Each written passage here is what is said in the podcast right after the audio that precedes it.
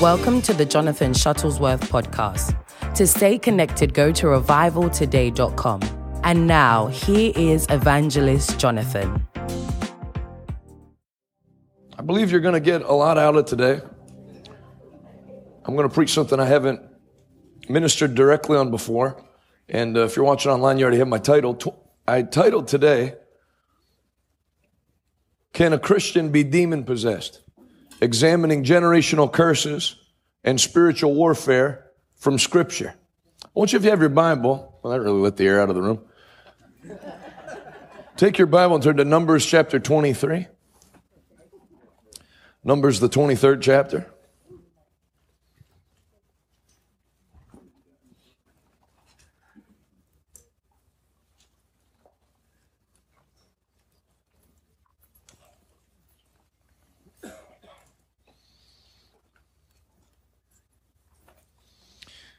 Numbers 23 13. I never thought I'd be old enough to say some of the things I'm going to say, but I've started to see, now that I'm 42, some things that have come in cycles in, in Christianity. If you were in the 80s in Christianity, there were, there was a big rise in what they called deliverance ministries, where somebody would run a hotel ballroom and then people would manifest and they'd ask them what the name of the demon is and then they'd cast it out. And seven minutes later, that guy was taking the offering as part of the deacons team. And then if you came the next night, he was uh, demon possessed again. They cast it out again, and uh, that that was a major uh, fad in the '80s. Then it went away. You know, it's funny that you hear about teaching on hyper grace, and that you don't have to do anything. You don't have to go to church. You don't have to live holy. You don't have to give. Jesus died for all our sins. Everybody's sins are covered. Everybody's going to heaven. And then you read Finis Dake's book, and he's got rebukes against it from the 1960s. So say this out loud. The devil has no new tricks. So you just see things cycle, and it's like every generation has to do the Chuck E. Cheese, knock the head of the thing, and put it back in the hole. Before I go to Numbers 23, just so nobody gets a wrong impression of what I'm here to do, turn to the book of James in the New Testament.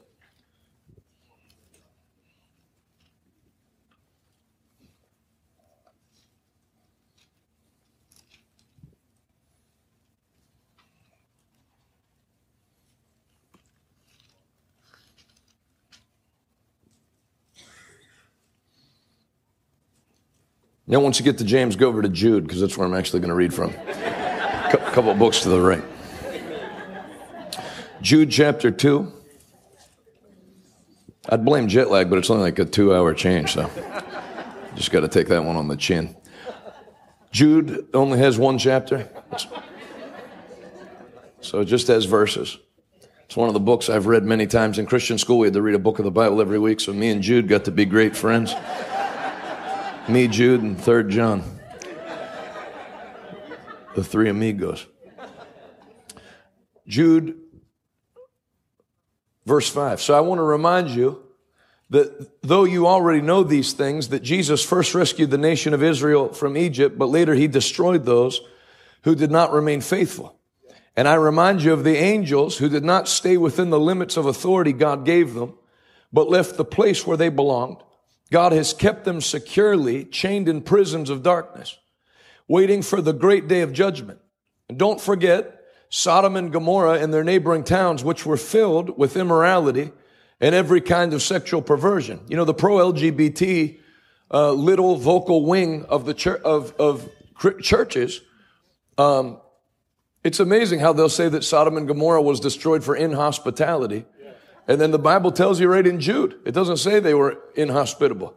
It says they were filled with immorality and every kind of sexual perversion. Those cities were destroyed by fire and serve as a warning of the eternal fire of God's judgment. In the same way, these people who claim authority from their dreams live immoral lives. So who's this next part addressing? People who what? Well, let's read it again. In the same way, these people who claim authority from their dreams and live immoral lives. Who, what type of people is this next part of scripture going to address? Those who do what?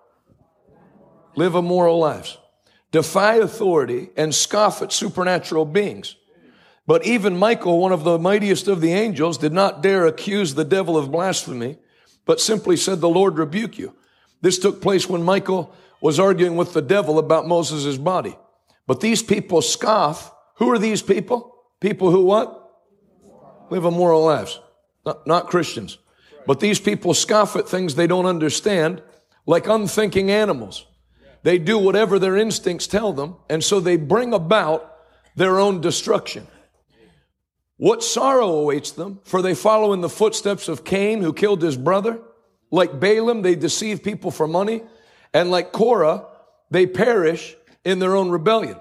Anytime as a minister you go to teach out of the word of where Satan's rightful place is, which is under our feet, and you almost have a mocking, scoffing tone at his power compared to the power of God because there's nothing to do but scoff and mock.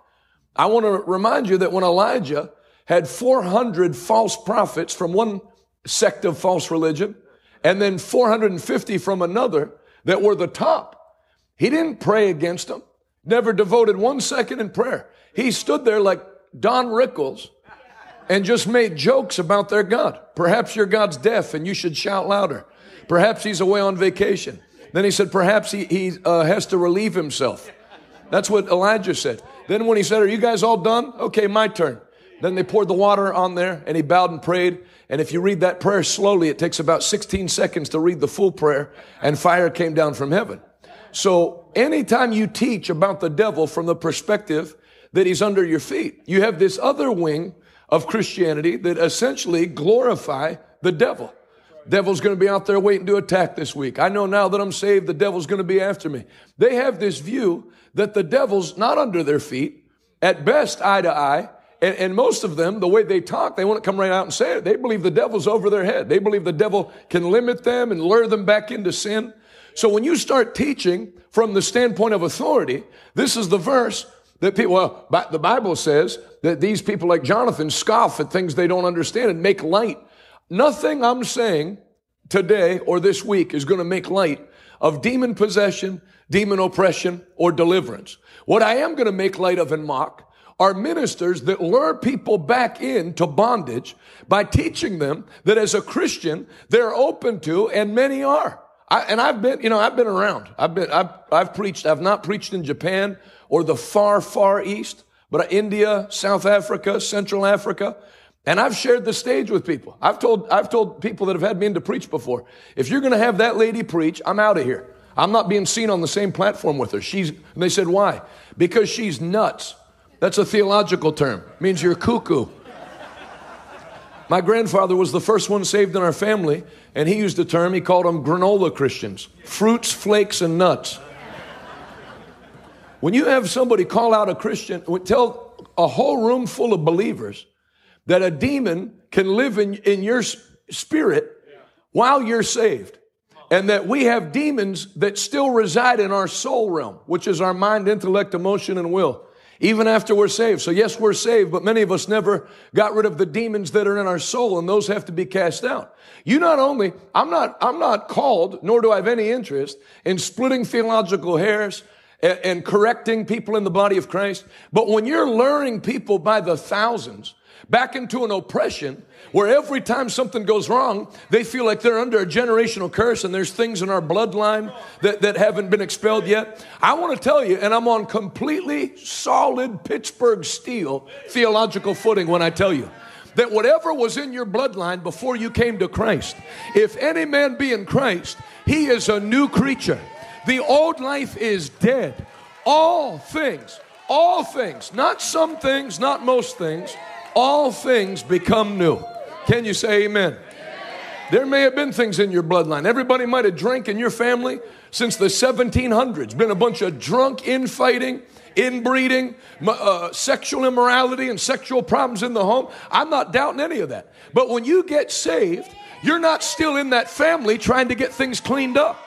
You have died. The Bible says the empty life you've inherited from your ancestors has been put to death. Nevertheless, I live. But it's no longer I that lives, but Christ lives in me. If you're thankful for redemption by the blood of Jesus, let your Lord hear your hand clap today that you're not a little free, you're not getting free, I am redeemed. Somebody say it out loud. I am redeemed. All right. Uh, book of Numbers.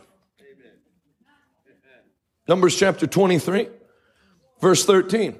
I'm going to just make a couple points in, on Monday about can a Christian be demon possessed, spiritual warfare, and deliverance because it's a hot thing now. Many of you don't know it, but you actually carry demons uh, from your ancestry that haven't been expelled yet. And if you sign up for my course for $400, I can help you in 90 days. If somebody needs your $400 in 90 days to get a, even if you had a demon, they can't do anything about it because they've sold the gospel out. The Bible says, freely you've received, freely give.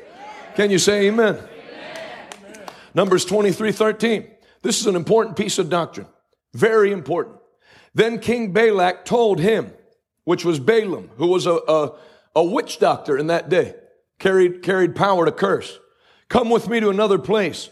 There you will see another part of the nation of Israel. So people have been trying to curse Israel for a long time. And if, if you get on that boat, if you ever hear a politician that we, Israel doesn't belong in that land, they've taken it over illegally, you're listening to somebody that's either full of the devil or influenced by the devil. Because that land belongs to the children of Abraham. Come to come with me to another place. And by the way, I'm on television in Palestine, so I understand you may disagree with me, but just send an email. No need to blow anything up. You work towards blowing things up. Don't blow up right off the bat. Angry email, another angry email. There you will see another part of the nation of Israel, but not all of them. Curse at least that many. So Balak took Balaam to the plateau of Zophim on Pisgah Peak. He built seven altars there and offered a young bull and a ram on each altar. Then Balaam said to the king, Stand here by your burnt offerings while I go over there to meet the Lord. And the Lord met Balaam and gave him a message. Then he said, Go back to Balak and give him my message. So Balaam returned and found the king standing beside his burnt offerings with all the officials of Moab. So this is a king, not some dummy. It's a king paying a high level spiritual person to curse God's people. In the old, is numbers, were they in the old covenant or the new covenant? So they're not even in, there's no blood of Jesus Christ. There's no redemption. They're just followers of God and have a relationship with him through the blood of bulls and goats. The Bible says in Hebrews chapter 8 verse 6, we now have a better covenant. We now have a better covenant built on better promises. So we know they had a worse covenant built on worse promises, but look, and they didn't have authority over the devil like a New Testament Christian has. Do you remember when Jesus started casting out devils? They said, Who is this man that even the demons obey him? Elijah never cast out a devil. Elisha never cast out a devil. The closest thing you see to it in the Old Testament is David playing the harp, and when the anointing would come on his music, it made an atmosphere where the spirit that troubled Paul from, or Saul from the outside couldn't stay and, and would leave him alone.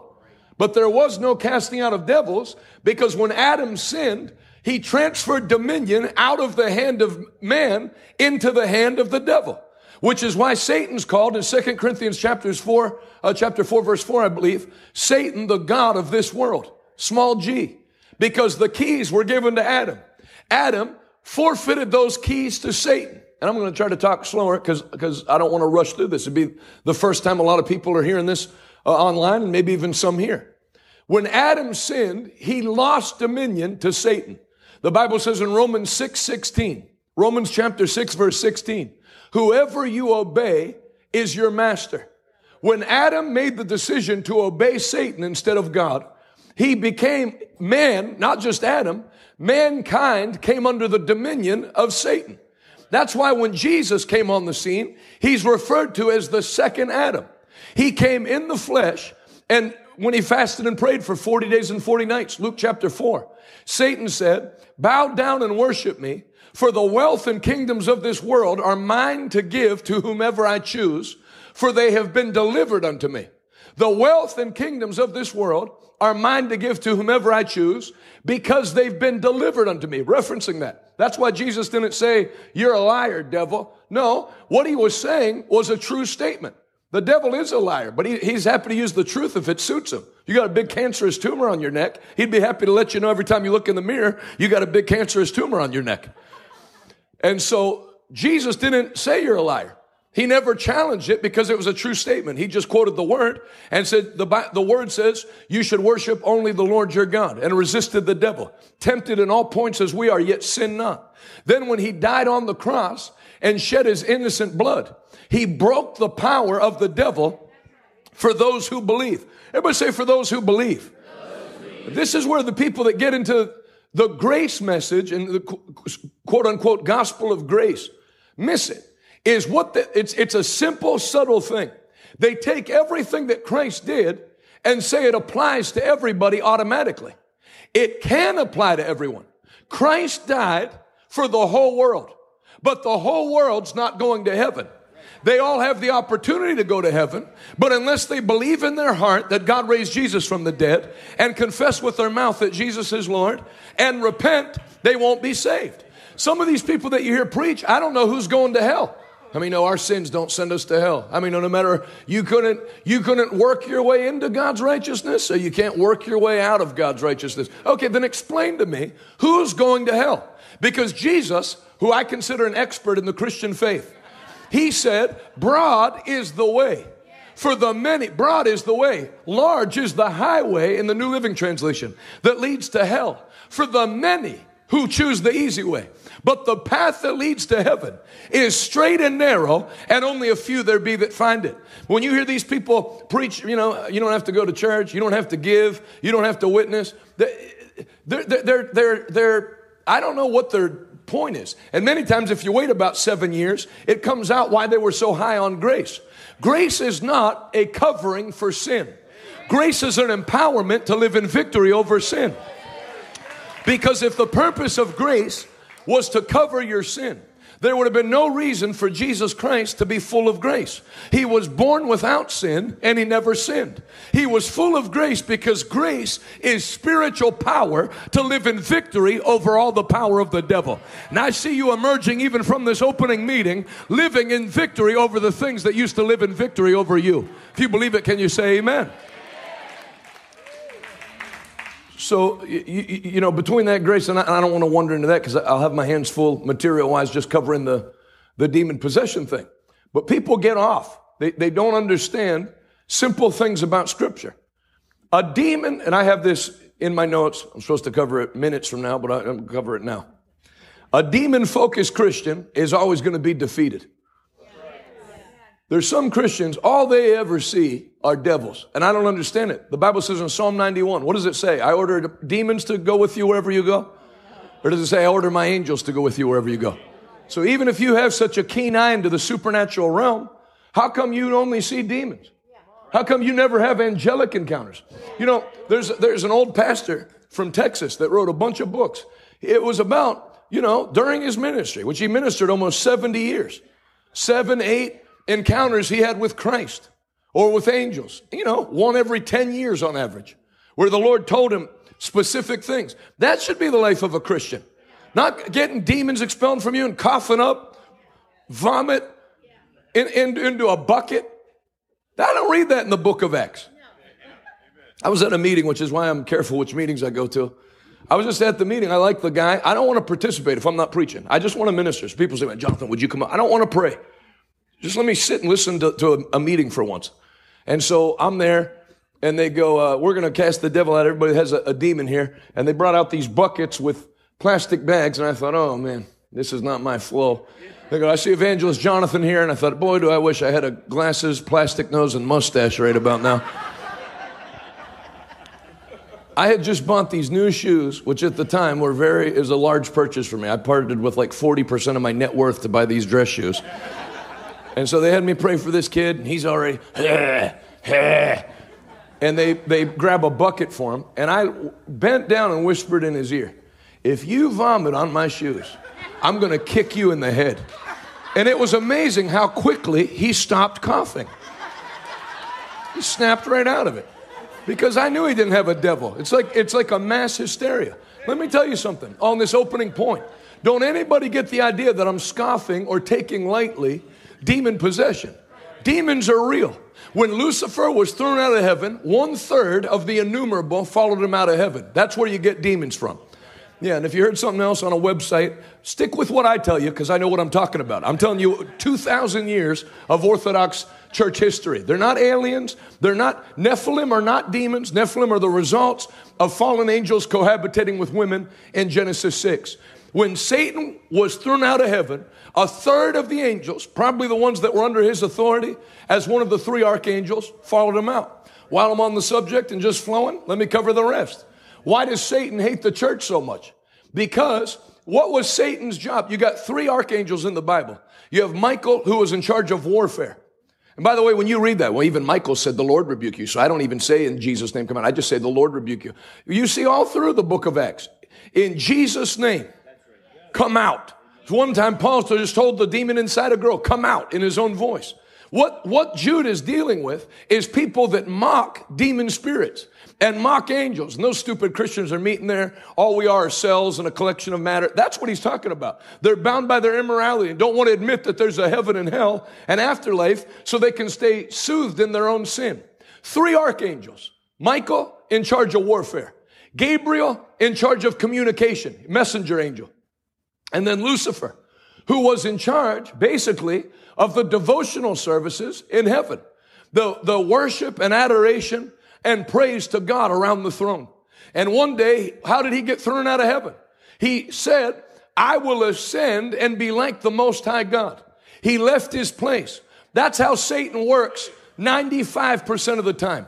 He works by getting people to be unsettled with where they're at right now. That's how he got, that's how he got Eve to mess up. I mean, you got the whole Garden of Eden, you got the whole world, you're in charge. And there's one tree you're not to touch. And Satan was able to make you obsessed with the one thing you couldn't have. There's worship leaders that are on their way to hell because they couldn't stay satisfied with leading worship. They sat there enough and the devil's whispering in their ear, you know, if you got this guy out of the way, you, you could be the one on stage and get the lion's share of the money. And out they go traveling and selling tickets and it works good for seven or eight years. Then they post a photo of their no-no places on Instagram or whatever. They got out from under a pastor. That's what Satan does. Satan can take a perfectly good marriage and get you to hate the wife that you once loved. Hate the, I deserve more. My husband doesn't treat me right. My wife doesn't treat me right. Anytime you're feeling sorry for yourself or feeling entitled to something, you know it's Lucifer talking to you. That's never the Holy Ghost. The Holy Ghost talks about contentment. And with contentment, there's great gain. For many going after wealth have pierced themselves with many sorrows. That's the devil's playbook. I'm going to have you say again what I had you say at the beginning. Say, the devil has no new tricks. Get you obsessed with what you don't have rather than thanking God for what you had. What moron would be one of the top three angels in the universe that's adorned with, with, with clothes so magnificent? The Bible says in Ezekiel and Isaiah. And not just say, Thank you, God, for making me in this high place uh, uh, as an angel. I'm not standing here right now saying, you know, if God really knew how talented I was, I would be in Seattle in the, in the Mariners Stadium. That kind of thinking that you're better. And I'll tell you, people don't think they have that spirit, but they do. Anybody that's online criticizing Joel Osteen, that's a minister, what are they saying? I actually am a better preacher than him. I should be pastoring that many people, but, but people don't know what they're doing. Anytime you look at somebody else and say, I should be where they're at, God made a mistake in promoting that person. You are following down Lucifer's trail. Every time you start thinking about what people owe you, what people should have done better for you, Get your mind going in the opposite direction and start thinking about who blessed you that had no reason to ever bless you. Start sending thank you cards out. That's why gratitude is so emphasized in the Bible because the more you stay in a mode of thanksgiving, it shuts you off to the attack of the devil because you're not saying, Why can't I have the fruit of that tree? You're saying, Thank you for the Garden of Eden. Thank you for where you've put me. Thank you for a roof over my head. Thank you for shoes on my feet. Thank you for food to put in my belly. I give give you thanks, and thanksgiving shuts off the door of the devil. That's why it's emphasized so strong in the Bible. Praise God and give Him thanks. Because if you don't, you get in the other position. I should be getting paid more. No one cares about me. People don't visit me. No one cares about what I have to say. When you start thinking like that, you open yourself up to, to demon spirits, getting unsettled. I deserve a better wife. I deserve a, a handsomer husband. I deserve a bigger home. I deserve somebody that takes care of me and values me the way I should be valued. Get ready for an affair. Get ready for some type of sin because you're letting your mind travel down a wicked path. I shut that off today in the name of Jesus Christ. If you receive it, can you say amen? So anyway, Lucifer gets thrown out of prison or out of heaven, and he's in charge of the worship services in heaven. And he said, I will ascend and be like the Most High God. So who replaced Lucifer? And to replace the worship that was given to God in heaven, God, the crowning act of redemption through Jesus Christ, was to establish something called the church, which is tasked with returning praise unto God. And the thing that Satan wanted to have that he didn't get, we got. I will be like the Most High God. Well, God didn't make an angel to replace him. God created a new thing that had never been heard of before called man. And he didn't make man in the image of angels. He made man in his own image and in his own likeness, tasked with the job of doing what Lucifer did. That's why the devil is committed to the destruction of the church because Satan is essentially an unemployed angel. He has no job. He lost his job, and anybody that's ever got fired, whether you like it or not, you just automatically hate the person who t- took your place. Never met the guy before, but you look up on Facebook, what's his name? Jim Burnley? I hate that Jim Burnley. He's not better than me. I could work that job better than him. Well, that's how Satan's walk roaming the earth, muttering under his breath. I hate those people. You know what I wondered one time? How come, one time I was watching my Uncle Ted. Anybody know my dad's oldest brother, Ted Shuttlesworth Sr.? One time he was preaching at our home church when I was a teenager.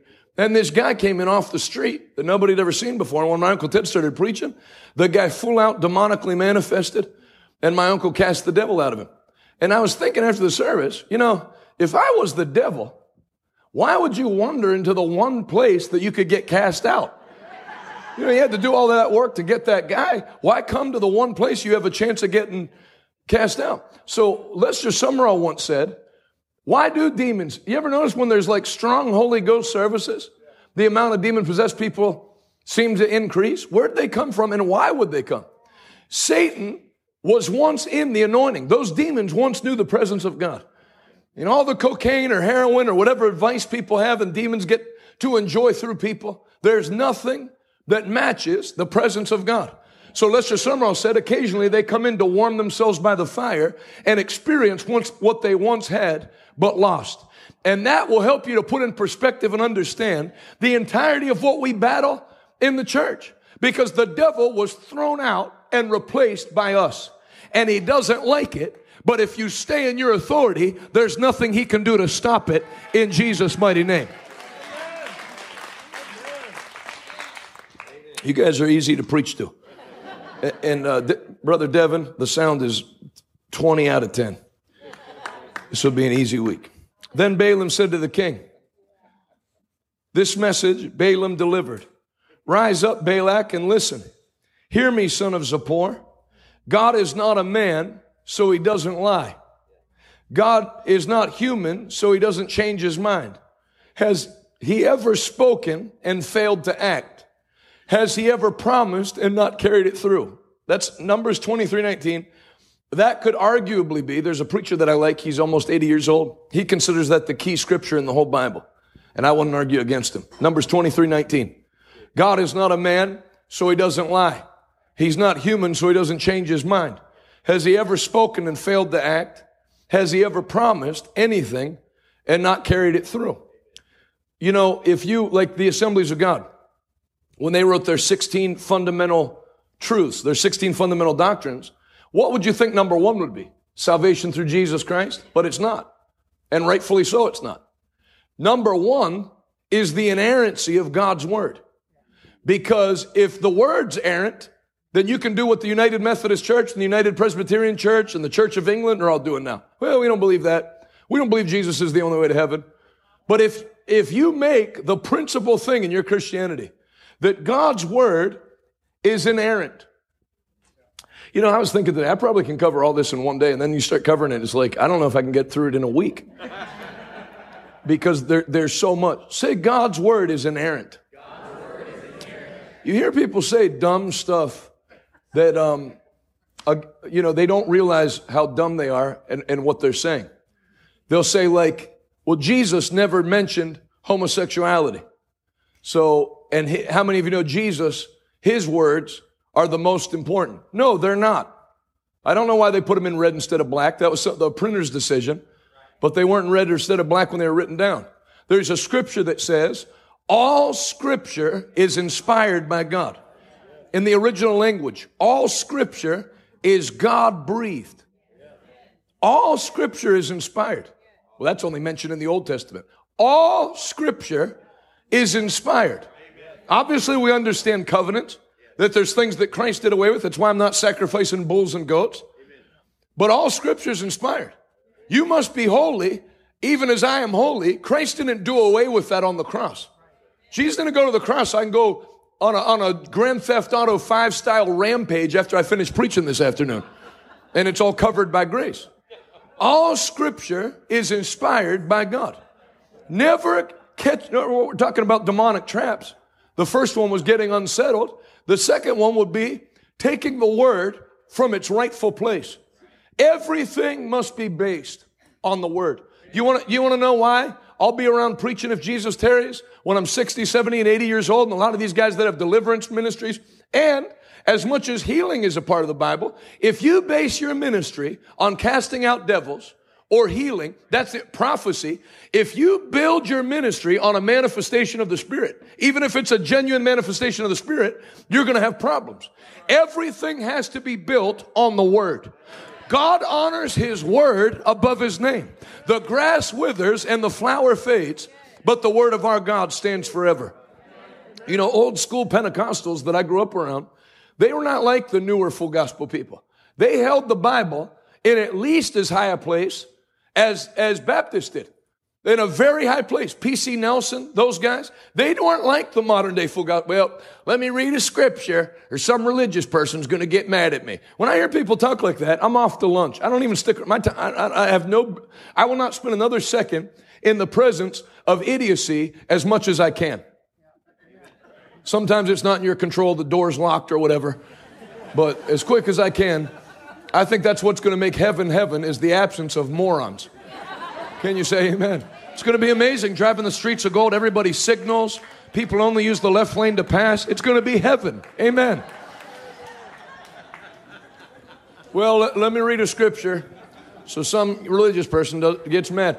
You know, when you start talking about demon possession in Christians, People disagree. No, I believe a Christian can be demon possessed. Okay, what scripture? Well, I, I, my cousin, he was a pastor, and he had to have the devil cast out, and I saw that with my own eyes. Personal experience never trumps what the Bible says. If you build what you believe based on what you've experienced, you may end up in hell. Because the devil can just get you to experience things that are contrary to the word. When you talk to somebody that doesn't believe in divine healing, where do they go? To scripture? No. I had an aunt she was a, a great praying woman. She was a missionary for 50 years. And she was diagnosed with a disease and we prayed for her. The whole church fasted for her and she died. So I don't believe in healing. What have you just done? You've caused your experience to trump the word of God. When the Bible says, those that serve me will not cast their young in the land. In other words, they'll give birth and they won't miscarry. People say, well, I've had three miscarriages. Well, you got a choice. Are you going to build your theology on what's happened to you and allow that door to stay open? Are you going to say, Father, you said in your word, I have a right to have childbirth without miscarriage. I'm going to turn that thing around because I put the word over my experience. And instead of having my experience drag the Bible down, I'm going to have the Bible pull my life up to the standard of heaven. I don't know how many people are watching me concurrently online right now, and more will watch on the replay. If you follow our ministry, me and Adalis and all the people that God's joined to us, and you're here today and this week listening to me, I really would like, maybe above all other things, for you to just have a very high regard for the Bible. Don't follow this, this train that's in our modern generation that has no regard for the Word of God. I could put up scriptures. People are going to laugh. I'm not, I'm not making jokes. I could put up not one church. I could put up many, many Sunday morning services from the last two months. There were the pastors dressed up like Ken and his wife's dressed up like Barbie and the whole platform's in pink and we're going to do life lessons from the movie Barbie. It's like the Bible's just got old to people. And then if somebody doesn't like what the Bible says, then they, I don't believe that part. That was in the Old Testament. That was in the ministry of Jesus. That was in the New Testament, but it was only mentioned twice. So you just pick and choose like a buffet what parts of the Bible you like and what parts that you don't. The Ten Commandments are not pick your favorite eight, and they're not multiple choice. If you'll take the word from Genesis 1 to Revelation 22, take it all, take it raw. Don't let any input from, well, we don't believe it. I don't care. I'm going to read the Bible like God gave me that book and it's written to me. And I'm not going to listen to you say, we don't believe in that. If God said it, He spoke clearly. I believe what He said, and I'm going to abide my life by what God said. If you commit to that today, let heaven hear your hand clap. That in the midst of a generation that mocks the Word of God, there's people here that say the B I B L E, that's the book for me.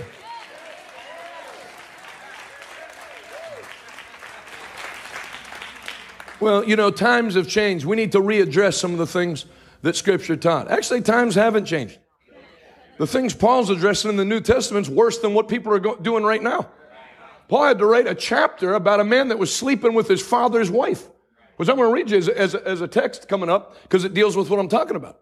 There's always been sexual immorality and witchcraft. Read the Roman Empire. It, it actually, and I'm no fan of Washington, D.C., what was going on in Rome was far worse because at least they're hiding the stuff. They were openly, open pedophile parties.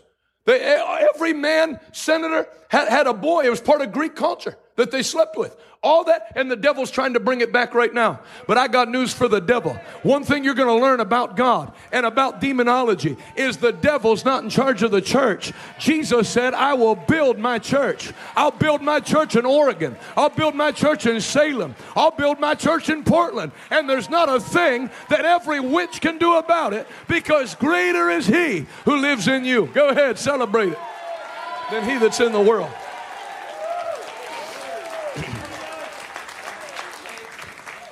Well, let me get back to what I, I started with. If Adam had dominion and he lost it to Satan, and then part of what Jesus did was he went to the lowest parts of the earth, the Bible says, and took the keys from him. He took them. God, God the Father told him he was going to take him. Genesis 3:15. You have bruised Adam's heel, but I will send another Adam who will crush your head. I was listening to Pastor Enoch Adeboye. He said he, he expects Satan to have a, a caved in part in his skull. Because he said, I take the Bible literally. I don't, he said, I don't believe that God, that Christ asked Satan if he could please have the keys.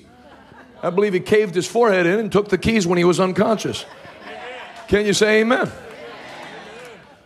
You have bruised his heel, but I will send another who will crush your head. Then when we see Jesus in Revelation 1, put a marker in Numbers 23. Go to Revelation 1. Anybody getting anything out of today? Revelation 1. What does Jesus look like now? Verse 10. I was in the Spirit on the Lord's day, and suddenly I heard behind me a loud voice like a trumpet blast. Romans 1:11. It said, Write in a book everything you see. Send it to the seven churches in the city of Ephesus, Smyrna, Pergamum, Thyatira, Sardis, Philadelphia, and Laodicea. When I turned to see who was speaking to me, I saw seven gold lampstands. And standing in the middle of the lampstands was someone like the Son of Man. He was wearing a long robe with a gold sash across his chest. His head and his hair were white like wool, as white as snow. And his eyes were like flames of fire. So he's not nailed to the cross. I'm not picking on Catholics, but he's not nailed to the cross, emaciated with a sad look on his face. He rose in victory and he never lost the victory and he never will lose the victory. There's nothing that has the capacity to take the victory from him. Jesus doesn't have to make sure he doesn't miss his devotions every morning or he'll lose the victory. He's the most high. And he's actually, after he left heaven and came back, God put him in an even higher place in heaven. And he became head, even his name has dominion over all things in heaven, on the earth, and under the earth. Can you say amen? His feet were like bronze refined in the furnace. His voice thundered like mighty ocean waves. He held seven stars in his right hand, and a sharp two edged sword came from his mouth. I mean, that's the opposite of how I've seen him painted with a Joe Montana haircut and a frown. He's got a two edged sword that proceeds from his mouth. And his face was like the sun in all its brilliance. When I saw him, I fell at his feet as if I were dead. I don't see anywhere in the Bible where people fell in the presence of God. Well, sorry you bought a Bible on discount because somebody ripped Romans 1 out, or Revelation 1. When I saw him, I fell at his feet as one dead. But he, he laid his right hand on me and said, Don't be afraid. Everybody say, Don't be afraid. Don't be afraid. I'm the first and the last. I'm the living one. I died. But look, I am alive and I live forever and ever. And I hold the keys of death, hell, and the grave. Is Jesus holding those keys of dominion in favor of your enemy? Or is he holding them in favor of the church? Now, when you get into this, this is why, and here's another thing that I definitely don't have time to talk about. When people make it like it's no big deal whether you believe in a pre-tribulation rapture, mid-tribulation rapture, or post-tribulation rapture. Well, whether whether it's before the tribulation, in the middle, or at the end, when that trumpet sounds, I'm getting out of here. It's not a, no, it is important because it doesn't deal just with end time Bible prophecy. Chiefly, it deals with dominion. If you believe that you have to go through part of the tribulation, then you believe that the devil will somehow at some point regain supremacy over the church. So I'd like to understand from your perspective when and how that's going to happen. Is Jesus going to give the keys back to the devil for seven years and say, now listen, I've been a little hard on you. So here, I'm going to let you do your thing and just run roughshod over my people. No. The rise of the Antichrist necessitates the absence of the church. In fact, let me keep reading. Want to, want to see the rapture in a type? And I'm not teaching on the rapture, but watch this. This is interesting. This is the meaning. Uh, okay, so he, he gives them the seven letters. Go to chapter 3, verse 21. Those who are victor- chapter 3, Revelation 3:21. Those who are victorious will sit with me on my throne, just as I was victorious and sat with my Father on his throne. Um, Mr. Kaufman, can you pull up the uh, Camden, New Jersey week of meetings that we did. I just want to show people some examples of what I'm talking about. The Camden Crusade in New Jersey. Just as I was victorious and sat with my Father on his throne. Anyone with ears to hear must listen to the Spirit and understand what he's saying to the churches. Church and churches are mentioned 19 times between Revelation 1 1 and the end of chapter 3. And then this happens and it's never mentioned again. Then as I looked, I saw a door standing open in heaven, and the same voice I had heard before spoke to me like a trumpet blast. The voice said, Come up here, come up hither, and I will show you what must happen after this. And instantly, in the twinkling of an eye, I was in the spirit and I saw a throne in heaven and someone sitting on it. And from that point forward, the church is never referenced again. So you have a letter to all seven church ages. Then John's pulled up into heaven. And then from that point forward, and this is what people don't get. These pre tribulation people, they're afraid of, of judgment. No. What they don't understand, they're not willing to suffer. Pastor Lou kept his church open. He's an RMIMA. It's a pre-tribulation rapture organization. I am. We, it's not that we're not uh, opposed to, to suffering or whatever. It's that you don't understand. Well, what do you think? There's not going to be any problems on the earth? We can clearly see that all the things that the Bible says are going to happen are happening right now. No, they're not. The beginnings of sorrows are. The wages of sin is what? If I stand in the ocean, how far is the drive? Hour, 20 minutes or so? If I, if I drive about an hour to the ocean and I go stand in there, God doesn't have to make me cold. The ocean will do that. And God doesn't have to make me wet from head to toe. The ocean will take care of that. If you stand in sin, sin brings its own judgment without any help from God. You know, think of this. If I left, this is kind of a harsh example, but if I left the ministry right now, I quit, I'm leaving my wife, I, and I, I became one of those people that seem to be growing on social media. I was raised in church. I never got to experience any of the things that are in this world. People told me stuff's a sin. I want to go have fun. And I leave, I leave the ministry, call my wife and tell her, best of luck with Camila. I'll send some child support. I'm done with all this. I don't want to live like this anymore. And then when I go back to my hotel like I went last night, and two drug addicts are walking down the street, instead of walking into the hotel, I go, hey guys, got room for a third? And start walking with them and doing drugs. And then they find me overdosed in six months. There would be Christians that would say, see, God judged him. But God didn't judge me. The meth can kill me all by itself without any help from God. No angels have to get involved. No demons have to get involved. The chemicals that are in that drug are not, don't, don't sync up with what my body needs to be. They, you know, the same way they eat. Think about it. When they cook the meth, and this is not a lesson on meth cooking, but since we're here for some reason, might as well finish the thought. You know, you think about it. When they cook that stuff, and it corrodes the inside of the trailer and the, eats the metal away. What do you think it does to your insides? That's why, that's why it takes your teeth out and stuff. So if I do that, that meth is going to kill me, or heroin or whatever is going to kill me without God doing anything. The things that you're seeing happening right now in the world are the payload of sin by itself. Where there's more sin in a city, there's more trouble because there's more problem that sin brings and it opens the doors to unclean spirits. That's why you don't, yes, we live, I'm not trying to get the church uninvolved from politics. They need to be more involved. We have a representative government. Everybody should be represented. There shouldn't be one group that's not represented. How come you Christians are always, because, why aren't you Christians always getting involved in politics? Because we have a representative government and we live in this country. Genius. Right into our ministry and we'll have somebody pray for you that you have an IQ higher than room temperature.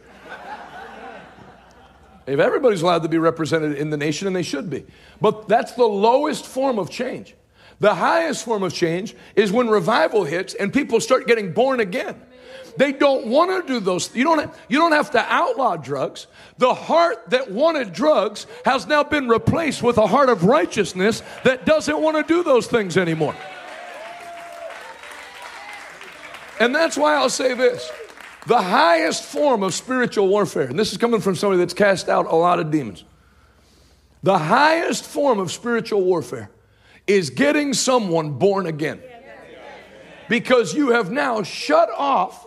Think of this. There'd be many Christians if they found out Joe Biden died this afternoon. I, there'd be people, I, I was praying that God would move him out of office. But you don't understand. He's gone. So what now? He gets replaced with who? Pastor Jeffress from Dallas? No. Another person moves in that they have in the pipeline. I, I, you know, not, well, I won't name names. There's people I did pray out of office during COVID. Somebody came in behind them that was worse than them. There's an endless pipeline. I, I want Nancy Pelosi out. Okay. You're going to exchange an 83 year old person that hates you and hates the church and hates what the Bible stands for with a young 38 year old. Just flip the numbers. That's even harsher that actually thought she was too soft on that stuff. But if you get one of those people born again, they still serve out that term and they have a completely different view. And there's nothing that can stop it. If you want to do real damage to the kingdom of darkness, get fresh people saved. Get people born again. Get the people the devil's using to destroy the nation. Drug dealers, dr- uh, high up people that are giving the pass for the fentanyl to come into Portland. Get them born again. Get them to get their group born again. Get the gangs born again. The motorcycle clubs born again. And suddenly, there, you can legalize anything you want. There's no market for it because the people are hungry for God.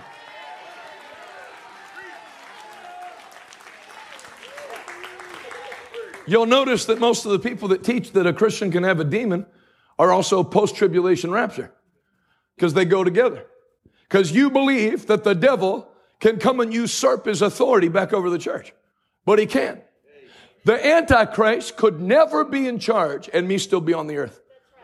Because one Christian, okay, I won't use me as an example because people, for whatever reason, they, they see a minister, he's, he's different. When really, I have an assignment from God, but everything I have is accessible by anybody that's a Christian.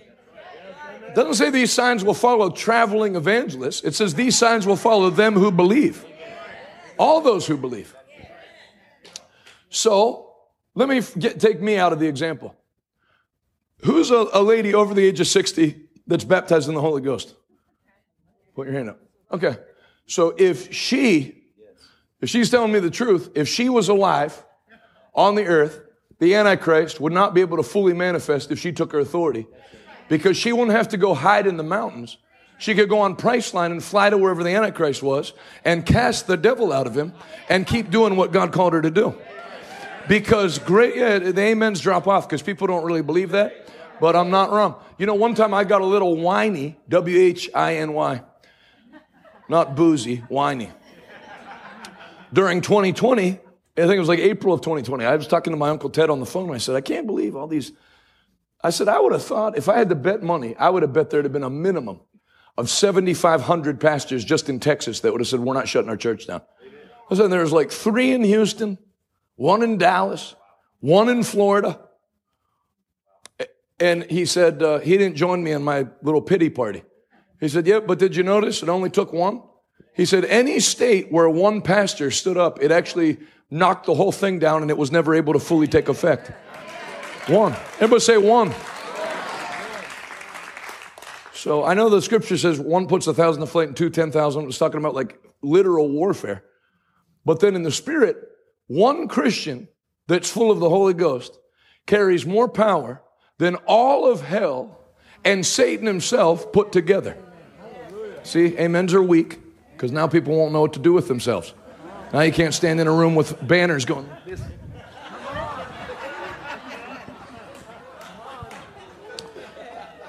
I have authority if I'm thrashing my arms or if I'm not thrashing my arms.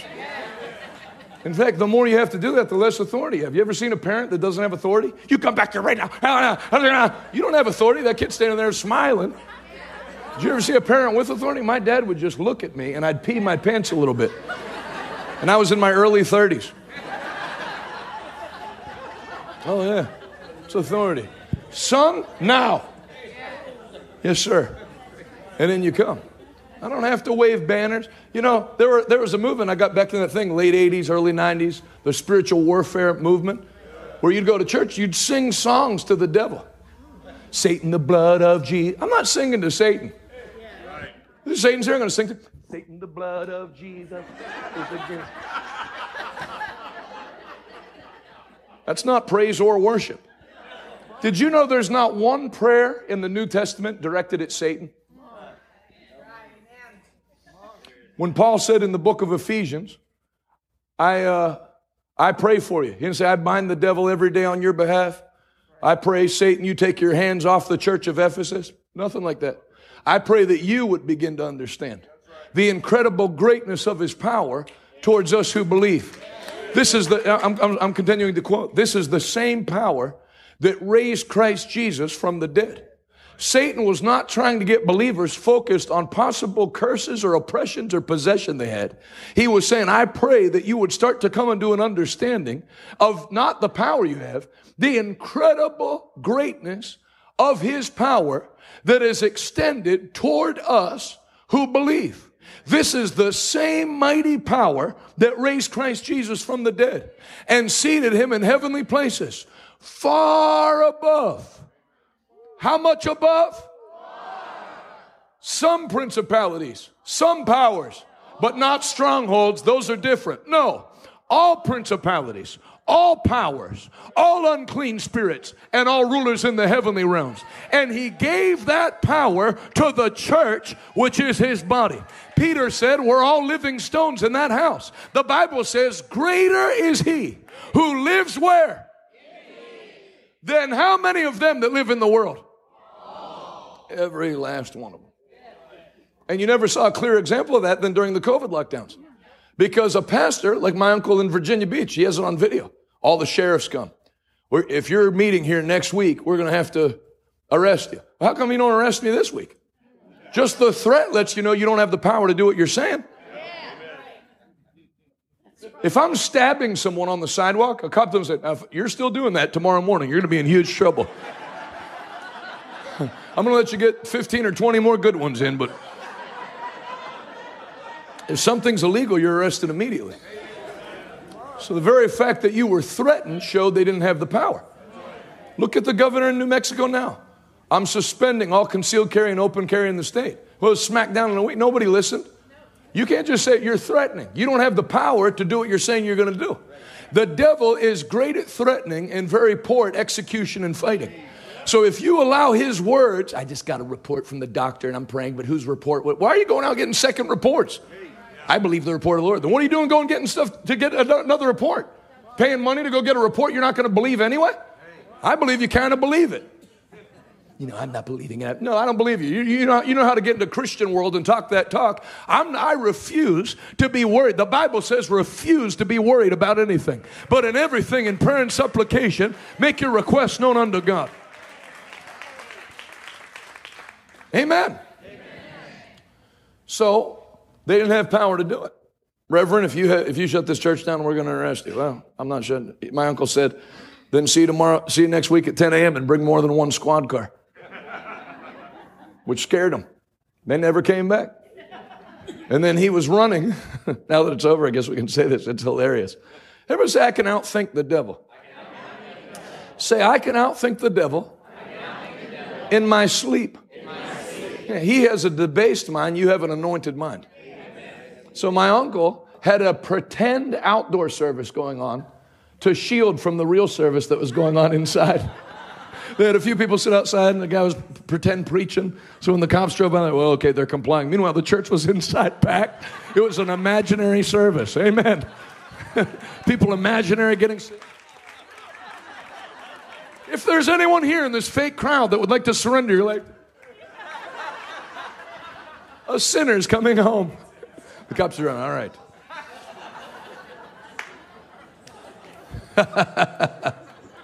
Can you say amen? amen? Yeah. So, as lonely as I'm sure it felt for Pastor Lou in Salem, and as lonely at the time as it felt for Dr. Rodney in Tampa, and different people, and man, I'm the only one. But it only takes one. One person standing in their authority. And that's why what got me on this subject. That's how you know the Antichrist can't come until all the believers are gone.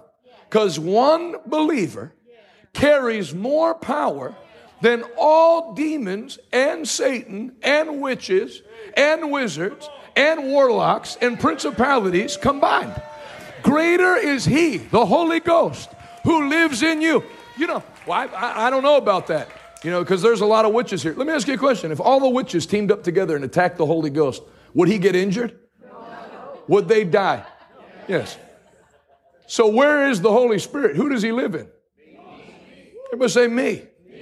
So if every witch in Oregon teamed up and said, we're going to take her out, can the curse causeless come? Well, you know, I know that's true, but then you have to understand there's like a major principality in Oregon. Oh, yeah? What do you do? Go out to lunch with them? How do you know so much about the devil? No, there, in 1867, there was actually a witch in Salem, and she put a curse over the whole city, and that curse has never been broken. Oh, yeah. What do you, what, do you take, like a master's degree in witch history? Who's keeping these records? Says who? No, it was, it was written on a tree in a forest. I saw it. Okay. Enjoy yourself. I got so sick of hearing that when I was going to preach different places. Jonathan, I heard you're going to do a crusade in Philadelphia. You should know there's a major principality of violence here. I would say, well, let it know I'm going to be in town August 10th through the 17th. And if it's smart, it'll clear out on its own. And if it doesn't, I'll clear it out. Because God didn't send me in Philadelphia to glorify the devil or have the devil throw me out. I came there to throw him out and take all his captives. Not by might, not by power, but by the Spirit of Almighty God. I'm not scoffing at the devil. I'm glorifying the one who ransomed me out of his grip and glorifying the power that he gave to the church. We're not a match for the devil. We're far above, not above, far above all witches, all rulers, all powers, the World Economic Forum. Every wicked person is under the authority of Christ that's in the believer. Go ahead, take 30 seconds and clap and shout. Go ahead, let it rip.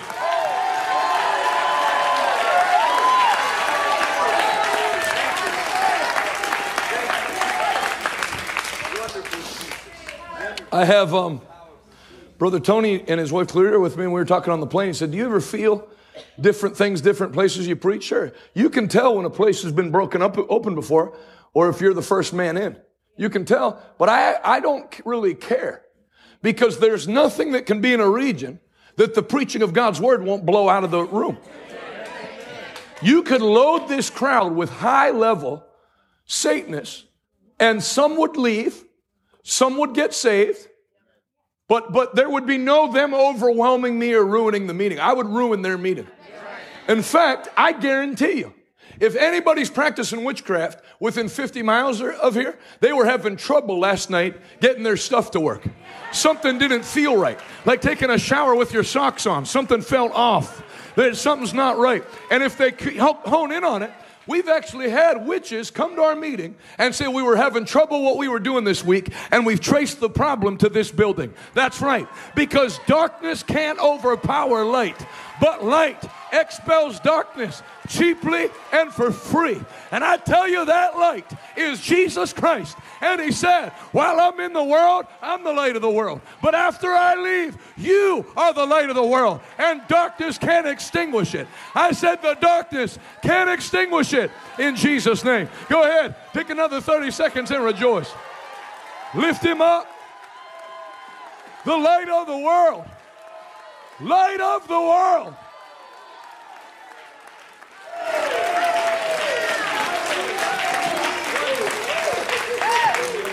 Somebody say, light of the world. While I'm in the world, I'm the light of the world, but after I leave, ye are the light of the world. Darkness cannot extinguish light. Light drives out darkness. Turn to 1 Samuel chapter 5.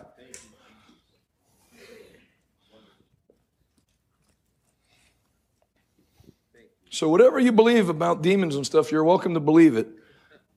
But, you know, and if you want to be a, a modern American Christian, well, I, my cousin, I know what I saw. Okay, then you can go with that. I can't help people that don't put the Bible in, in its rightful place. My mother always said, and she was a holy, I don't care. She's not a Bible character. You know, the Bible actually says that if an angel comes and preaches a different gospel to you, let that angel be accursed. Nobody has the power to go over the Bible. I don't, I don't care who they are. It, when you reach 2 million YouTube subscribers, you're not over the Bible. Doesn't matter. The grass withers and the flower fades, but the word of our God will stand forever. Build what you believe on the Bible. Don't make the Bible conform to the things you've decided to believe. 1 Samuel chapter 5.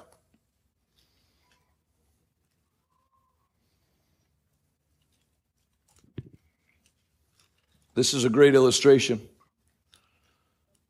So the Philistines capture the Ark of the Covenant, which was a box that housed the glory and power of God. Not knowing what they have, they put it in their main temple next to their main demonic God. And this is what happened. 1 Samuel 5 1. After the Philistines captured the ark of God, they moved it from the battleground at Ebenezer to the town of Ashdod. They carried the ark of God into the temple of Dagon and placed it beside an idol of Dagon. But when the citizens of Ashdod went to see it the next morning, Dagon had fallen with his face to the ground in front of the ark of the covenant. So they took Dagon and put him in his place again. Not bright people. It never happened before. then they come in the next morning. But when the citizens of Ashdod went to see it the next morning, Dagon had fallen with his face to the ground in front of the ark of the Lord. So they took Dagon and put him in his place again. But the next morning, the same thing happened. But this time, he fell so violently that his head and hands had broken off and were lying in the doorway. Only the trunk of his body was intact. That box wasn't praying. That box wasn't fasting. It's a box. But it just carried the presence of God.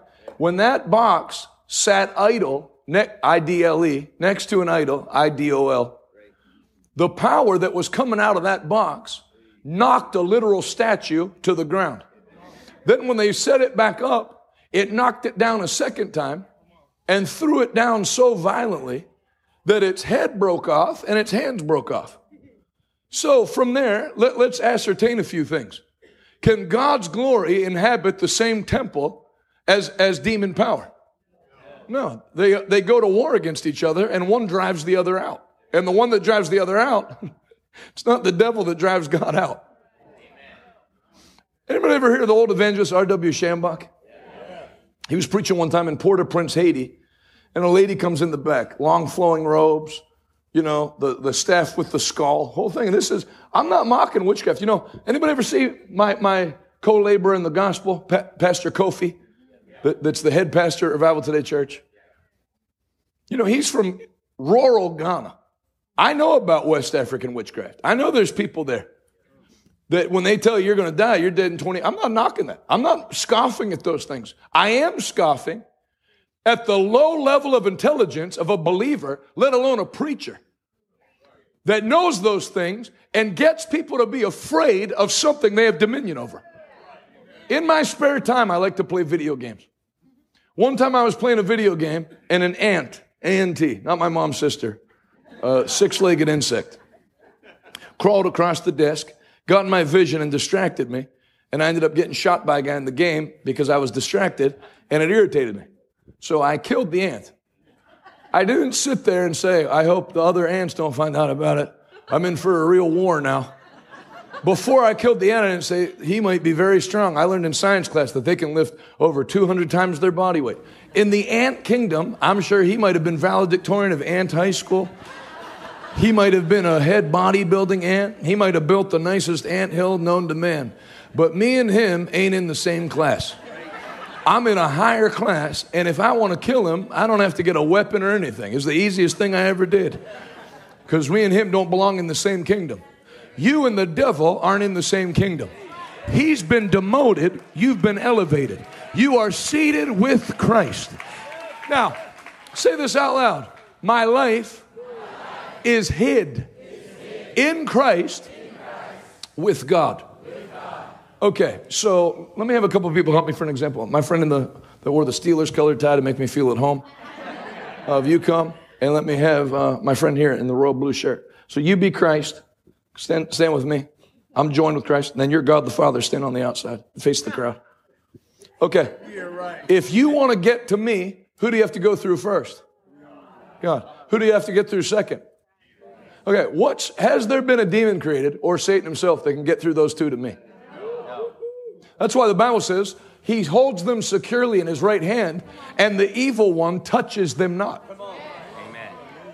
Not only am I uncursable, not only am I unpossessable, I'm untouchable. The Christian who knows their authority is unassailable by redemption in Jesus' name. Yeah, go ahead. Great job. Help them get it. Somebody say, I'm untouchable. So that, that witch comes in the back. And basically, this is what this is what wrecks people.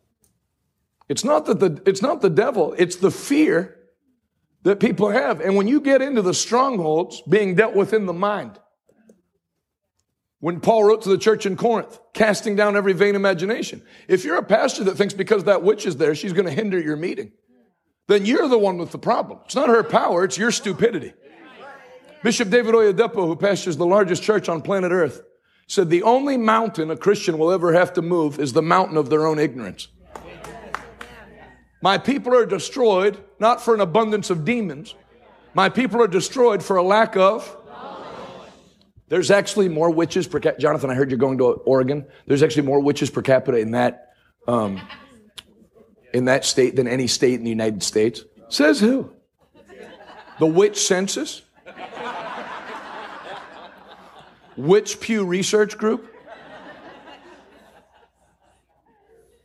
When you understand redemption, if you don't understand redemption and you've been in the church a long time, I feel bad for you, son. But if you understand redemption, you might have 99 problems, but a witch ain't one.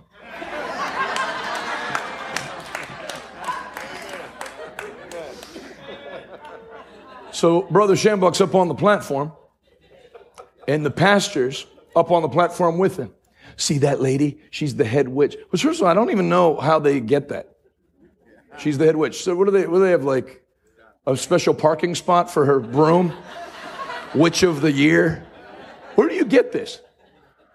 People talk freaking nonsense.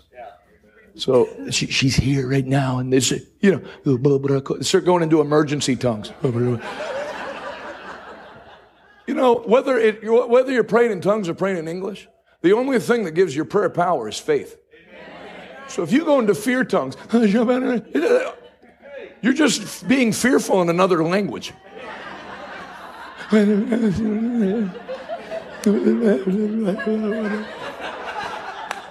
Brother Schambach grabbed the mic out of the worship leader's hand, pointed at her, and went, Bring that woman down here. I'm going to cast the devil out of her.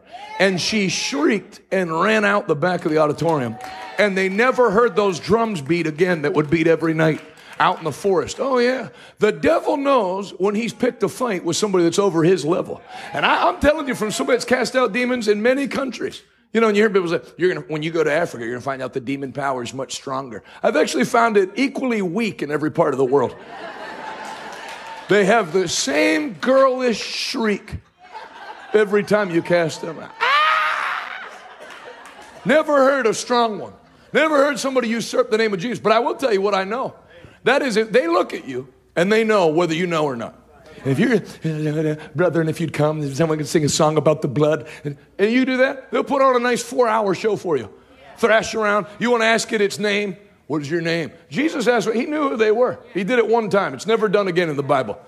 Somebody breaks in my house. I don't care what their name is. I don't care where they come from. I don't care who their cousin is. You're going to die today whatever your name is. I'm not, and I'm, so I'm going to take four hours either. I'm going to defend my family and defend my house. The devil, when he looks in your eye, knows whether you know or not. And brother, from today, when he looks in your eye, he's going to see a man of God that knows that 2,000 years ago, the blood of Jesus stripped him of all his power. You don't have the keys. My older brother has the keys. I've been made one with him. You don't have authority over me. I have authority over all your power. You don't have power over me. I've been given power over all the power of the devil. If you believe it, shout a living amen. So you can pretty well ascertain from that that one thing's going to drive the other out. You're not going to have the Holy Ghost share a tent with an idol or demon power. One will knock the other one out. Turn to John chapter 1. That box wasn't fasting, that box wasn't praying. All it was was set beside their head idol and it started destroying the things that were in that temple. Amen. This sounds like a made up preacher story, but it's real. I had a friend that I led to the Lord that then relapsed on heroin. I hadn't seen him in three months. Then I, when I woke up in the morning, I put my phone on Do Not Disturb. And when I woke up in the morning, I had a text from him at three something in the morning. I need help. So I called him. Where are you at? He told me what house, what drug house he was at. So I did my morning broadcast. This was before we had the church. Then I was going to change out of my suit, but I thought, no, if this place gets raided, I want to look like I'm a, I'm a preacher that's there to pray for people. So I went, I went to this heroin flop house in a suit and tie, and uh, I had that revelation in my spirit. If the Ark of the Covenant could sit next to the top demon in Philistia before the, the, the work of Christ and knock its head and hands off, then the Bible says, yeah, but that was the Ark of the Covenant. The Bible says it was never the will of God to dwell in vessels made by human hands. Know ye not that who? You are what? The temple of the Holy Ghost. What was in the Ark of the Covenant is in me. The Bible says that you may be partakers of His glory. I'm not going to be a partaker of His glory. I carry God's glory in my being now. So I had an idea.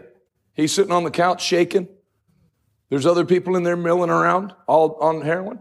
I went and I thought, if that scripture shows what I think it shows, I'm going to sit on this couch, and what's in me is going to take over this house. What's in this house isn't going to take over me. I'm not recommending this for baby Christians or you came here and you're 14 or whatever. Don't do that. I was in my 30s, and I'm, I'm, I know what I'm doing. This is my business. So I walked in and sat down. Didn't say a thing. Didn't mumble into. I'm, I do not have this view that there's demons here and they're going to. I have a view that I'm here now and, and you're going to get hurt. There's a problem. You know what I used to watch before I'd go to preach because I could feel the anointing on it? Is in Tombstone when Wyatt Earp would walk in to that birdhouse casino and tell that guy you're sitting in my chair and then start slapping him in the face and threw him out of his own casino. That's, that's the best message on deliverance you could ever have in about four minutes. Guy, are you going to pull that gun? I said, I don't need to pull the gun to get the advantage over a tub like you. Just kept slapping him, then said, Now get out and grab him by the ear and threw him out of his own building. Yeah, that's what you do as a believer. You can learn more about correct authority watching Tombstone than you can most deliverance ministries, sorry. So I had a feeling if I sat there, what's in me has the capacity to clear out what's in that whole place, but what's in that place does not have the capacity to clear me out. This story is not going to end with me. I went over to witness to him, and then it turned out I was on. See, that's why you need it. Say this with me: a strong spirit. Strong spirit. Bible says in Ephesians six ten, "Be strong in the Lord and the power of His might." Because now think of this: as you grow in that power, there comes a time where you can overpower a person in the spirit. I started there at 19 years old. I'll, I'll close here since we have the whole week. I started there at 19 years old. I worked at a um, a call center selling timeshares for vacations, and uh, I was in Bible college, 19. So this guy, it's amazing how the anointing, what it does just by itself. Like you saw the Ark of the Covenant do what it did when they put it there. Did you know you? The Bible says you have an anointing from the Holy One that you carry with you always. Say this out loud. I'm anointed when I feel anointed, I'm anointed. When I don't feel anointed. Yeah, that's why we walk by faith and not by sight. You should wake up in the morning when you still have sleep creases on your face and barely feel like a human being, let alone an anointed child of God. And you should say the opposite. Lift your hands and say, Thank you, Father, that I carry an anointing from heaven on my life. In Jesus' name. Start speaking like that. Thank you, God, that you live in this man, you live in these clothes, and where this man and these clothes go today, you go. That your presence goes with me, that your power lives on the inside of me. Can you say amen? amen? So I didn't know anything I'm preaching out. This just happened because it's true. So I'm, I'm working at this place. There's no Christians that work there. I'm not saying that judgmentally, like there were 25 other, but I don't really think they were Christians. No one claimed to be a Christian. Rhode Island, Providence, Rhode Island. And I'm working. I'm, I'm 19. The People get intrigued by the anointing. That's why Jesus was getting invited places. They never met somebody like you. And they don't know what it is about you, but it, it's the anointing. But they've just sensed a difference. They let you feel peaceful. You're different. They're feeling something they never felt before, and it feels good. You make them laugh. You know, if you're a proper Christian, you're not bringing sorrow in. How are you doing? Oh, me really be in. Don't ask me how I'm doing. You're not like that. Not walking around in a shirt. Don't talk to me until I've had my coffee, and also don't talk to me after I've had my coffee. You might feel that way, but you're not exuding that. So you go in, you lift the room up. So I'd make him laugh. Like I've made you laugh without trying. I mean, I'm, you know, that's the joy of the Lord. Do a message on demons, everyone's laughing the whole time. Because God's not uptight. In his presence is fullness of joy. At his right hand, pleasure forevermore.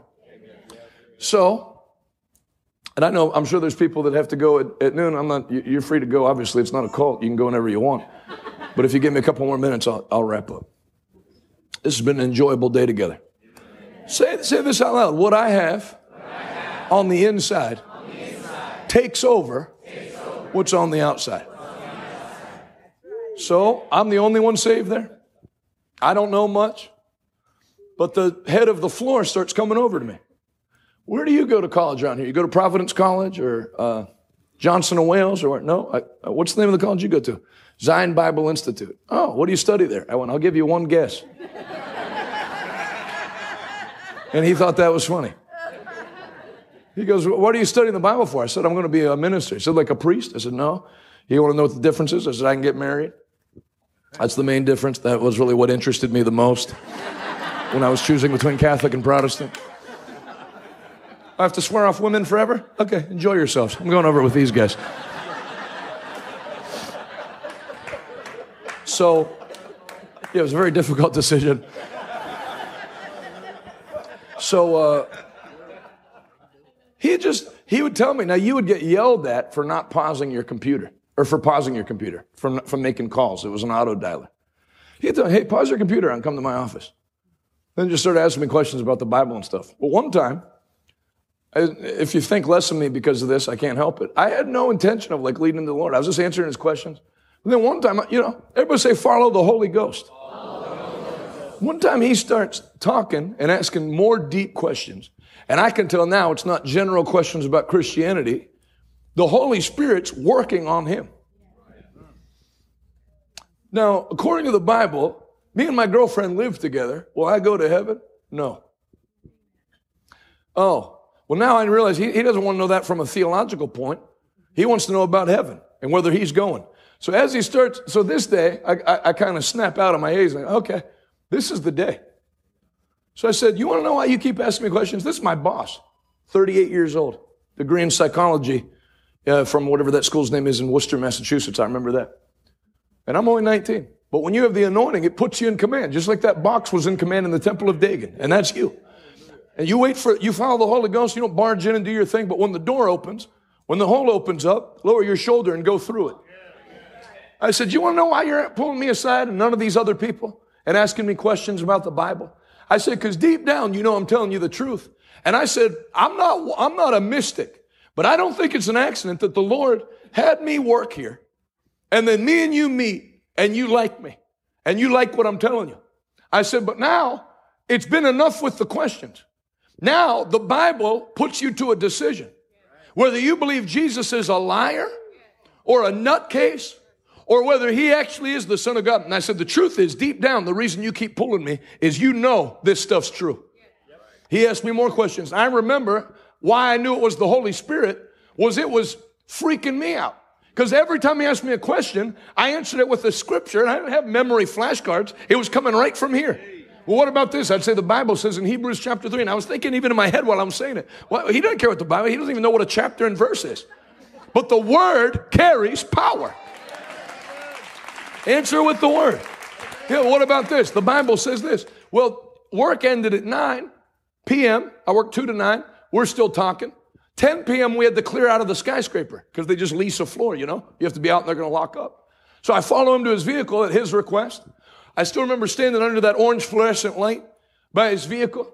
And as I'm answering him out of the Bible, I'm not telling him, no, what my mom died of cancer. And I'm not saying anything. I'm just answering with the Bible. He's crying and trying not to cry because the Bible hits people in their spirit.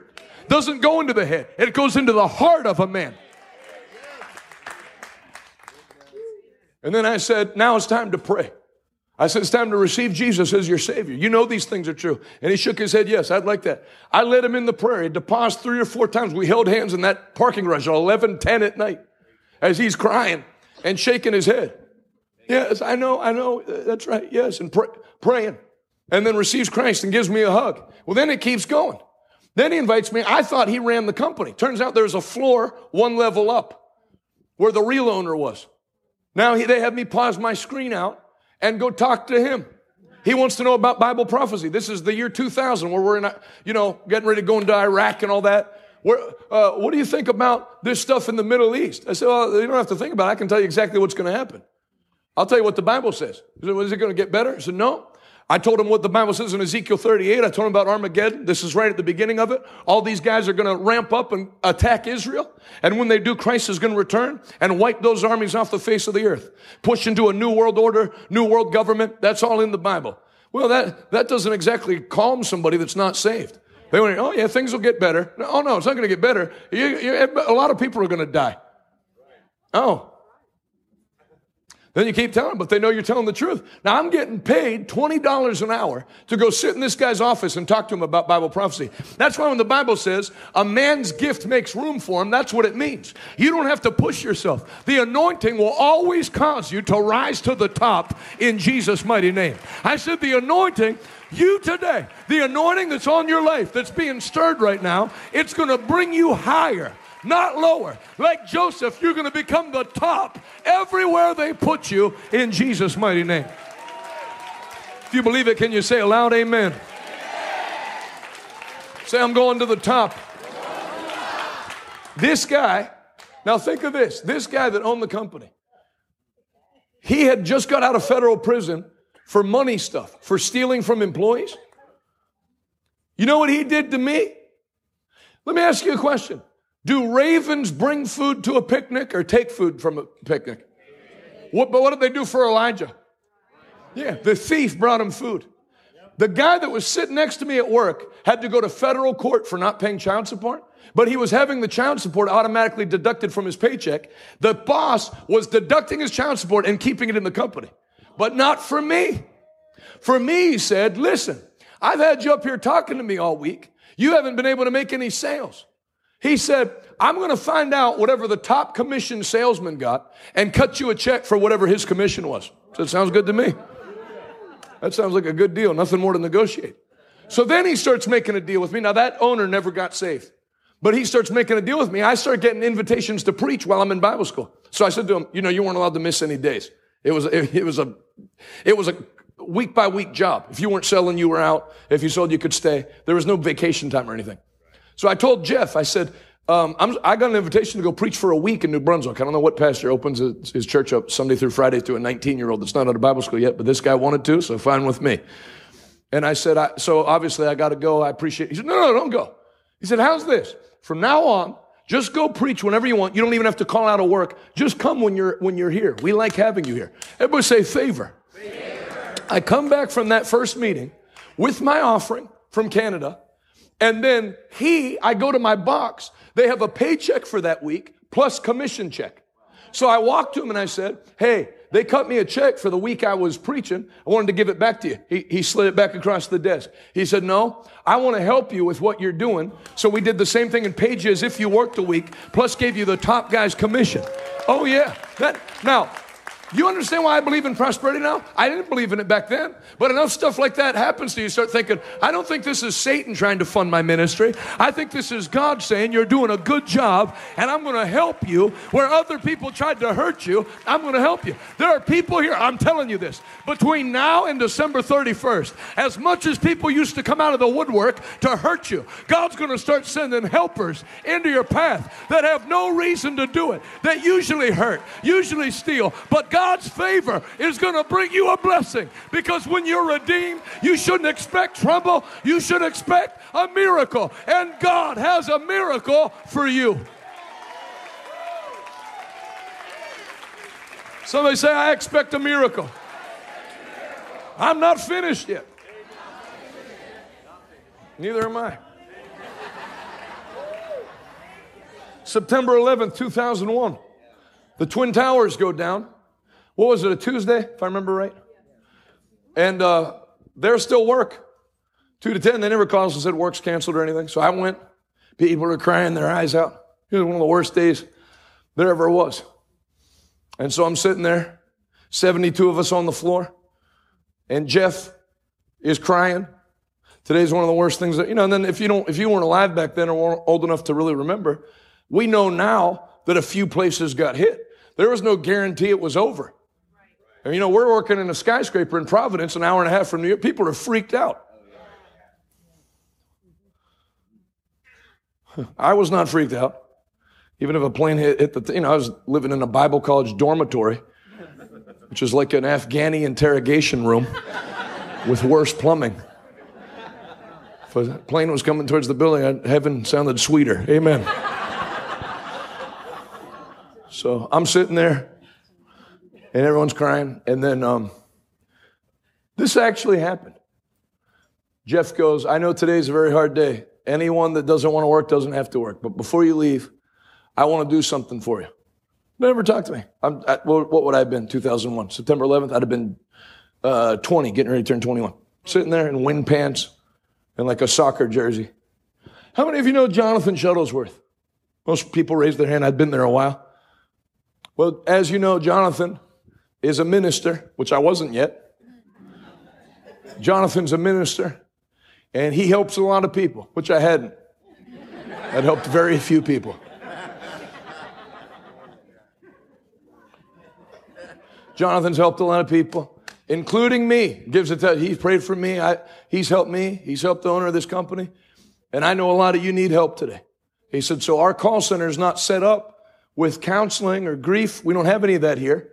But we have an office in the back, and I'm going to have Jonathan set up in there, and then just wait, wait in line, and he's going to take you one at a time, and whatever's on your heart, or, or if you need help or prayer, he's going to be back there. Well, eh, 72 employees, they all didn't stay, but I'd say about 38, 42 in there stayed and came in one at a time and prayed the sinner's prayer with me in that moment of grief. I'm telling you that I'm telling you that, and that's in Rhode Island. Cold New England. It's cold, and the spiritual climate's cold in New England. You're cold. You're dead. You're the problem. Your mouth is the problem. Oregon is just so opposed to you're the problem. You you are like a demon. Using your mouth to, to speak up the enemies of God. I you know I brought that up not so you could hear some great preacher testimony of how I led a bunch of coworkers to the Lord to inspire you to do it. Because when you put the ark in the temple of Dagon, the thing that's in that ark starts to take over the atmosphere that's there.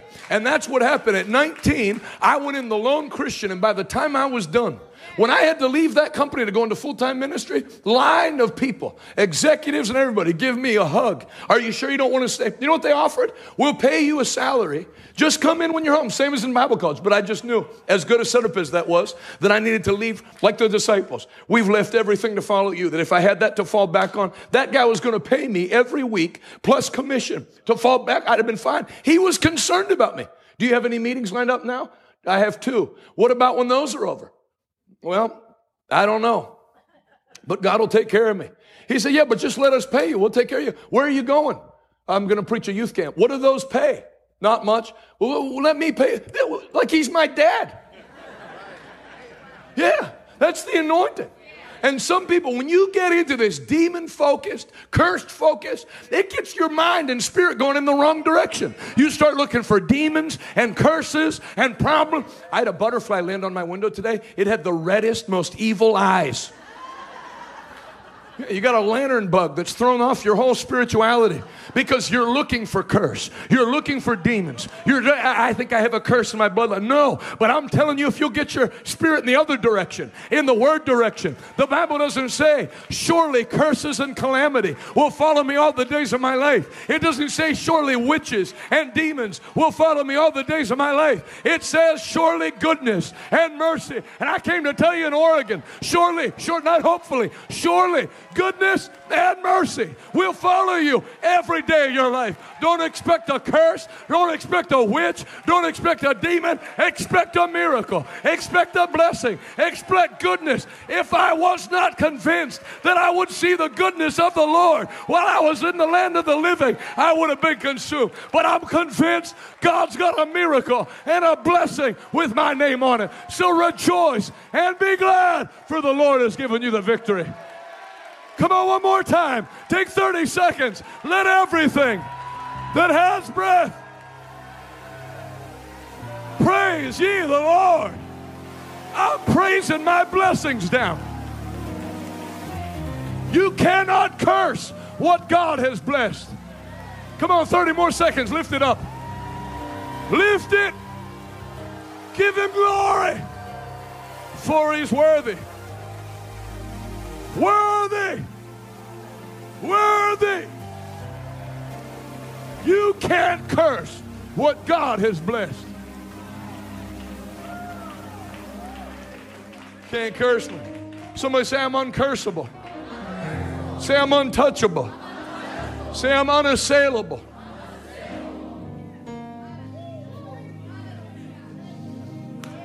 Can I tell you some news? The last battle you ever lost will be the last battle you ever lose. From this day forward, no more ups and downs, just ups and ups. From glory to glory, victory to victory, and strength to strength. That's what the Bible says. How many of you know you can't go from one mountaintop to the other without going through a valley? Uh, that's not even true, true geographically. Never heard of multiple peaks? No, there are some mountains that go like this. They don't go like this. So your analogy doesn't even work from a geographical standpoint. Secondly, this isn't geography class. I will make you the head. And how many times the tail? I will put you on top. How many times at the bottom? How many times? I mean, sometimes we all, no. Never. It's not difficult to understand. Make sure that no man beguiles you from the simplicity of the gospel and leads you back into your former bondage. You know, I have a demon of alcoholism. No, you don't. I'll, I'll get to it tomorrow. That man that was sleeping with his father's wife in church What did Paul say? I'm going to come back to Corinth and have a deliverance service and cast the demon of lust out of him. He said, Tell him to knock it off. That's West Virginia translation. Tell him to knock it off, or I'll come down and, and throw him out personally.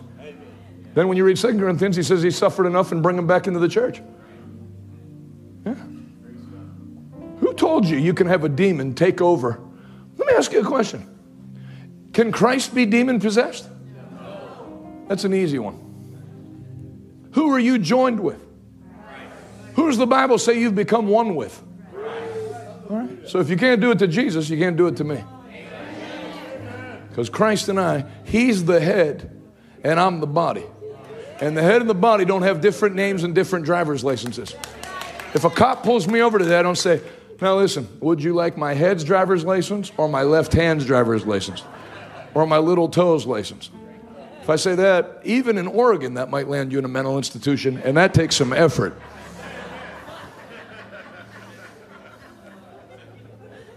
No, I got one ID for my head and my body because my head and body are one. I've been united with Christ. The old life is dead, all things become new. Can you say amen? amen. Can you say it better? Amen. amen. For real, who got something out of today? Let me see here. You know, I don't know what's wrong with me. It's 12, 16, two hours and 16 minutes. I feel like I didn't like give people a full service, but I'm gonna, I'm gonna end anyway. So we have tonight, 7 o'clock.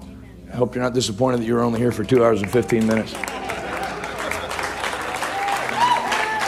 Today was more of a Lionsgate movie than a Lord of the Rings movie. And I also want to be mindful. I know people have stuff going on in the afternoon, but I thought we covered a lot of ground today. And you folks are easy to preach to and teach to.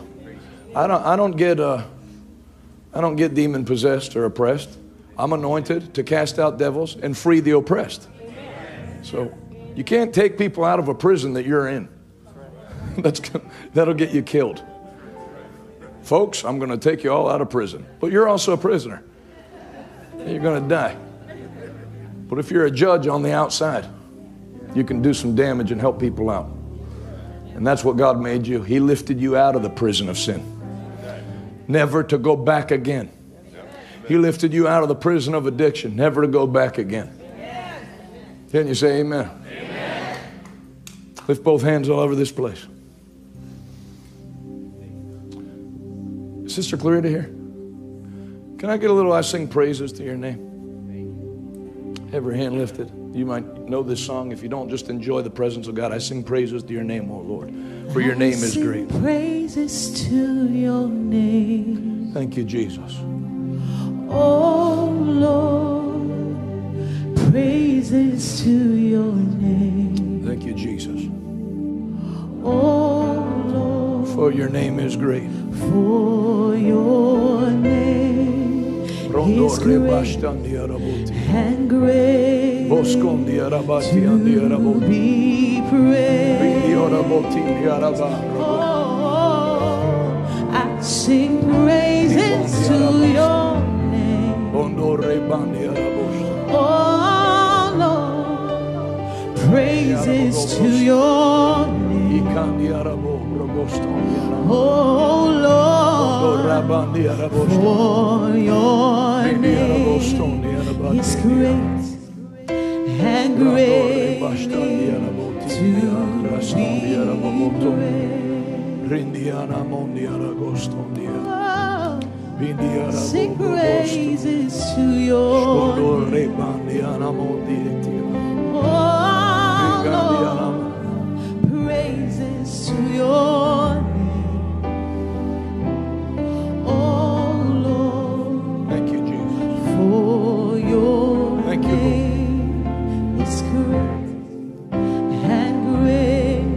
Time with everything that's in. to be.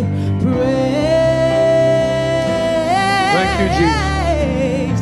I sing praises to your name. We love you, Jesus. Lord, praises to your name. Blessed be your name, O Lord Jesus. Lord, for your name is great and greatly to be praised. with every hand lifted. Now, step into the mentality of the word today. Because some of you just out of heaven, can I have prayer? How about just taking what the Bible says is yours? That what's in me cannot be overcome by the spirit of this world. What's in me overcomes the spirit of this world. I was not trying to lead anybody to the Lord at that place. I did not go there as an evangelist. I went there to earn money to buy food because the food in Bible college was, wasn't good. That the, the school was in a deficit financially. I think one of the administrators told me they had a dollar fifty per student per meal. So it wasn't good food. And I did something so that when I didn't like what they were serving, I could go eat and take all my friends out and pay the bill. That was my whole purpose for being there. I wasn't there to tell anybody about Jesus. I was trying to make maximum money to go eat. And just that, me being there, something started to go to work. Didn't happen in one week. Everything I told you happened over a year and a half. Don't let the know. Don't be weary in well doing. I've been, I haven't seen any of that. We walk by faith and not by sight. Refuse to allow Satan to get you into that kind of mentality. And we haven't really seen the breakthrough. You know, there's pastors that whose churches are small that then they'll hear me teach on mega church and all that. Well, we have a small church. Yeah, because your stupid mouth. Are you dead? Is your ministry over? Why wouldn't you say we've had a small church, but God's going to give us quick increase now? Something good is going to happen to me. I'm not staying where I'm at. My house is not going to stay the way it is. Me and my house will serve the Lord. My marriage is whole. My children are blessed. And it all starts, none of that will ever happen until you believe that you being somewhere, when Paul was in prison, he would, the Bible doesn't say for three verses, and Paul was overcome with surprise and passed out. That after he prays, the chains dropped off and the prison doors came open, for he could not believe what was happening. No. He, you drop Paul in a prison, before it's all said and done, the jailer's a convert. And Baptist Bible scholars tell us that jailer was the pastor of the church in Philippi. You put him in prison, a church starts. You shipwreck him on an island, everybody on the island gets healed and he's staying in the governor's mansion. Because he was the Apostle Paul, right? No. All of his letters are trying to get you to understand these things are happening because of what I understand about redemption. And I pray that God would open your eyes to realize that the same thing he's given me, he's given to all of you. Amen. You're too strong to be oppressed.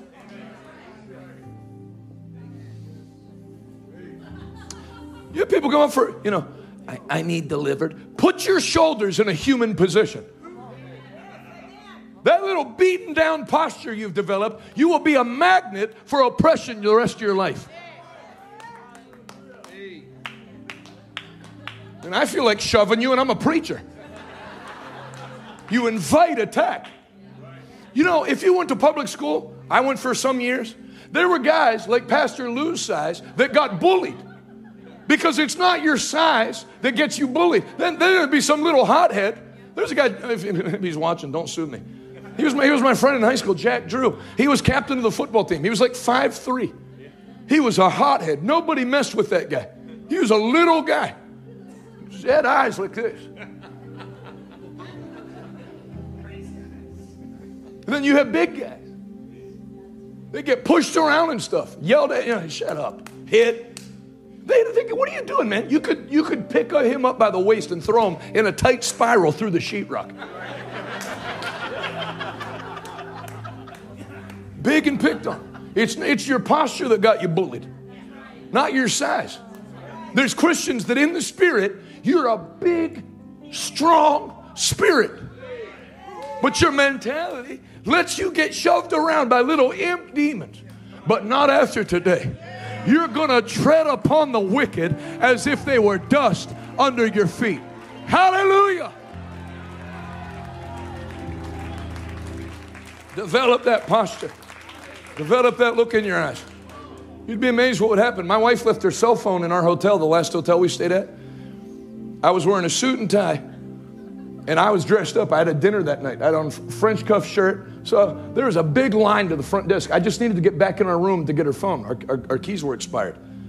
I walked straight to the front of the line in my suit, jumped everybody, walked up to the guy and I said, I need the key to room 302 to retrieve a cell phone right now. He went, Come right away, sir. Thank you. Walked up and got the phone because she was like, Just leave it. They'll ship it to us. It's going to take an hour. Then I was back out in like, you know, four minutes. How'd you do it that quick? Authority. Carry yourself a certain way. Can you say amen? I didn't lie. I just told him what to do and he did it. Jesus did that. We need a banquet room. Go tell the holiday and the master hath need of it. Amen. Authority. Want to hear a worse one? I was driving in South Africa from East London to Port Elizabeth, and you drive on the left side of the road, which for a Pollock like me is tough to keep straight when you've been driving on the right side your whole life. So I end up on the wrong side of the highway. Um, what do they call those little like cylinders? The orange and white ones with a reflector on it. I'm driving in an active construction zone on the highway. Not good. I had a, but I was dressed to preach, and I, I the only cars they had to rent were Mercedes. So I'm in a Mercedes with a suit. These construction guys and the police officer are looking angry. And so I thought, well, I only got one shot to get out of this. I'm going to give it a whirl. I drove up real slow to the officer and the construction workers and put my arm out the window on the right side of the car and I said, How's the construction project going? They're, uh, It's going good. I said, Are you going to be able to be done by the deadline? They went, we, we think we'll be able to. I went, Well, you've been doing a good job. If you need to take an extra two weeks, go ahead and do it. I said, Thank you, sir. And I went, Now, how do I get out of here? And they showed me how, and I got out of there. Amen. That really happened. Somebody say authority. Oh, yeah. My grandfather pastored for 62 years. He said, When you don't know what to do, take over.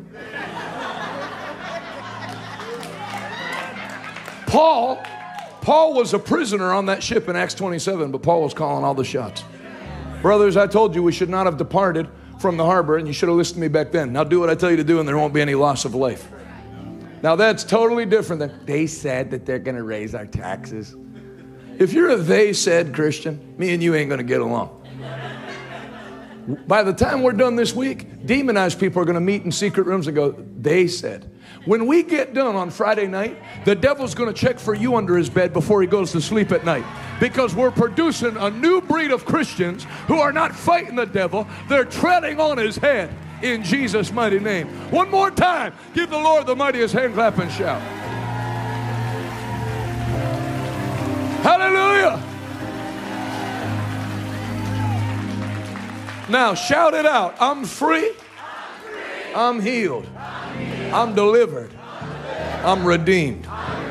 In Jesus' name. You can be comfortably seated. We have different people that come in all the time, so there's no pressure to give in any service. You come the whole week, I don't check. I don't have like a chart with your name on it and see how much you gave. But we do open up. Believe it or not, there's people that actually drive long distances to give. When I was in South Carolina, a woman drove from out of state to drop off a check for $325,000. That was the whole reason she came. Came, did that, and left. So there could be people like that here that feel to sow, that the Lord spoke to them, they want to make a move. And so we give you that opportunity because that's what offerings are for. It's not to help the preacher, it's essentially for God to get money to his children and bypass the system that's been set up to keep you from rising up in wealth. Return to me in the tithe and the offering. And if you do, see if I won't open the windows of heaven and pour who out? You. Pour who out? Pour you out what? A blessing. That's so great you won't have room enough to take it all in. Try it and let me prove it to you. Your crops will be abundant, for I'll rebuke the devourer for your sake. So anybody that says we don't give to get must not believe God knew what he was talking about in Malachi 3. Part of the reason of giving, it's not the sole motivation, but there should be a desire that I'm going to sow a seed and believe you for a harvest. That you're going to take me where I could never get. I've told this story a zillion times. That building, 107 Patton Drive, that we meet at in Pittsburgh, that's a four or five million dollar building. And, and it, it was precipitated by the day before we were going to go to the meeting to see how much we had to pay and all that. I had the Lord speak to me. Jerry Savelle was speaking in Tampa. I was down there with Pastor Rodney. I went with the intention of not giving anything because I had to pay a $550,000 down payment in the morning. And I had like seven or 800,000 in the bank. So I had enough, but then I got employees and all that stuff. And I feel the Lord speak to me. So are you believing for me to give you favor in that meeting tomorrow? I am. Then sow a $100,000 seed towards Pastor Rodney's building. Well, that was so much. See, that's why if you give something that your flesh is comfortable with and it doesn't, you miss something. Like if I'd have given $20, I just would have given $20 or even $1,000. But then a 100,000 hurt so much that it made me say a couple things in, in the front row. I said, Now, Father, I'm going to obey you, but I need you then to give me extreme favor tomorrow. And I'm believing you for that in Jesus' name. So it was a spiritual gift, and I, it's not because now I'm going to name this seed. It was I wasn't going through the mechanics of it. But if you're asking me for this much and I'm willing to do it, then I'm going to take you at your word. And I'm going to claim for myself the things I preach to other people that what I make happen for others, you'll make happen for me. And I was still in Florida. My wife and her sister and Patrick and the other people on our ministry went to that meeting. The owner of the building asked him a bunch of questions. What, are, what, are they, what does it say you owe today for a down payment? 550000 You can keep it. Just pay me 10000 a month for five years. That's, that's not much. That's $600,000 for a four million. So that's a miracle. Then three, year, three months later, he walked in with all three $10,000 checks uncashed and the deed to the building. And said, I like what you guys are doing. You, you can just have the building. And they left the top floor furnished, which has a minimum of $750,000 worth of office furniture in it. So, what you make happen for others, God makes happen for you. How many of you saw when I gave that million dollar check to Pastor Rodney? Do you know within six weeks, a lady flew up from another state and dropped off a check for a million dollars because she said, When I saw you do that, I felt in my spirit that I want to do that for you. And I got a call in two weeks. Her husband had passed on, he was a great businessman. And the people that ran their account said, We found another account your husband had that we didn't know about. What do you want to do with the money? She said, How much is in it? They said, Just over a million dollars. She said, Give me the million and then got on a plane and flew it up and dropped it off. So that sounds, you know, if you give a million dollar check away, and you heard what I said to Pastor Rodney when I gave it, I'm not giving this to you to help you, I'm giving it to help me. I believe my gift will return to me, pressed down, shaken together, and running over. Well, th- that sounds insane. I remember the first time I sold a thousand dollars, thinking, I don't know who's ever going to give you a thousand dollars. Boom, and then then they keep coming with cousins. Then you sell your first 10,000. I never heard anybody getting a $10,000 check. There it comes. Then you sell a million dollar check and a, a million dollar check comes right back Amen. in 5 weeks. That million dollars I sold knocked me down to 1.9 million in the ministry account. We went up to 4.2 within 8 weeks. Think of it. it took me 42 years to get to 1.8 million. And then after we sowed that million, we we that's extra after paying everybody debt free. You know how I, you, you want to know how I, I've remained debt free? Because I used to not have a credit score where I even had the option to get into debt. Even the afternoon talk show credit card commercials rejected me. I got rejected from the Montel Williams prepaid visa. So,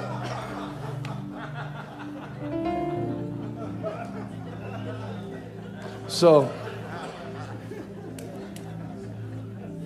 So I know what it's like to be on the other, the other end of broke, and I know how to sow your way out.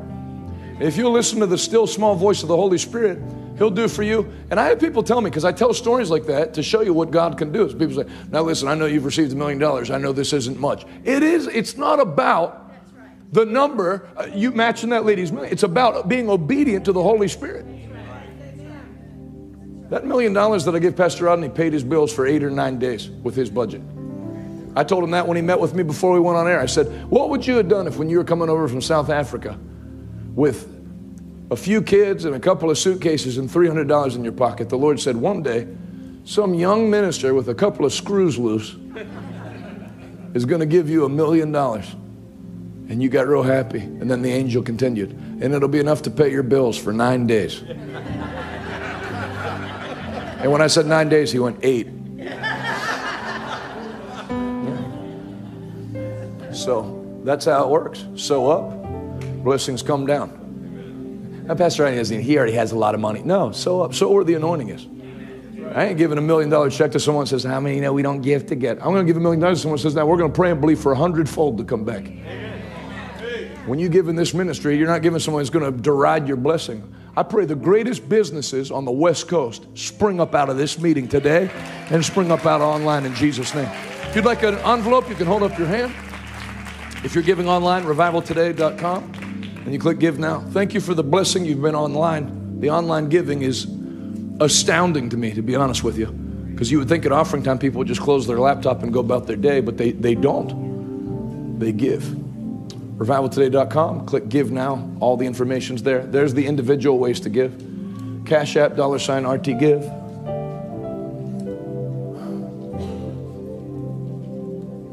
If you want to mail a check, watching online, Revival Today, P.O. Box 7, Prosperity, Pennsylvania, 15329. And then we'll receive that and put it into the work of the ministry, win souls. And I thank you. I don't take any what anybody gives for granted. Nobody owes me a dollar. The Bible talks about tithes and offerings, but it says nothing about Shuttlesworth in there. So the fact that you would choose our ministry to make it your soil means a lot to me. And I am believing for your severe increase. Frightening increase. I pray the Lord embarrasses you with increase. Where you have to give a defense speech about why you're driving what you're driving and how you're able to buy the house you bought. Amen.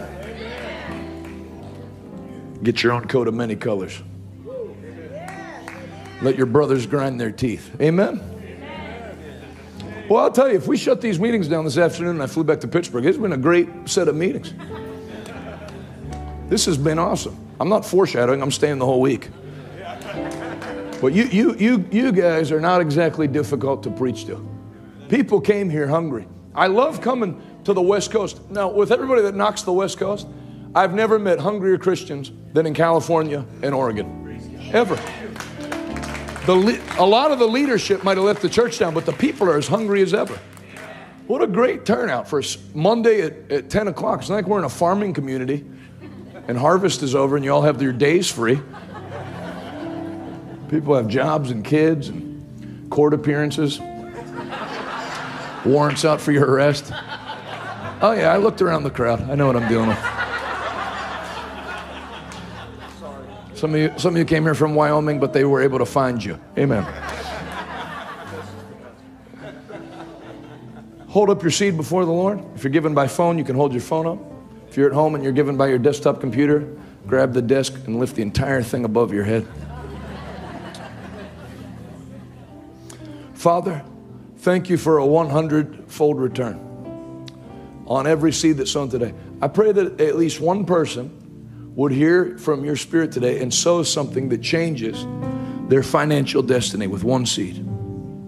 I thank you that the back of poverty is broken off of every life. I thank you that the blessing will not only come to them, but there'll be favor and blessing that's extended to their children and their children's children. In Jesus' name. Before you give, just because you're so nice to talk to, you know, if you take that scripture literally, which I take them all literally, that's why I don't commit adultery, take it literally. That's why I don't drink and get drunk, I take that literally. We'll take the rest of them literally. If you take the holiness parts literally, why not take the blessing parts literally? A righteous man leaves an inheritance to his children's children. Do you know how much money you have to leave for you not to be able to exhaust it, your children not to be able to exhaust it, and your, ch- your grandchildren still be enjoying it? After inheritance tax and all that stuff, even if you set it up super smart with trusts and everything, they're, they're dinging you every time the money's passed, and it still can't be exhausted. So that, that, that's not talking million, a million. You know, you, you people used to get mad in church. That guy, the way that guy preaches, you'd think God wanted everybody to be a millionaire. Let me now. This might turn the whole crowd against me, which is why I saved it for the end. A million dollars is not a lot of money. If I gave you a million dollars right now between the state of Oregon, county taxes, and uh, federal taxes, I think you'd write a check for about 30, 380,000 maybe in there, maybe 41,000, or sorry, 410,000. So you're already down to about 600,000 just after taxes. You rem- remember that show Deal or No Deal? If you get 400,000, what are you to do? I'm to buy a house and a boat. No, you're not.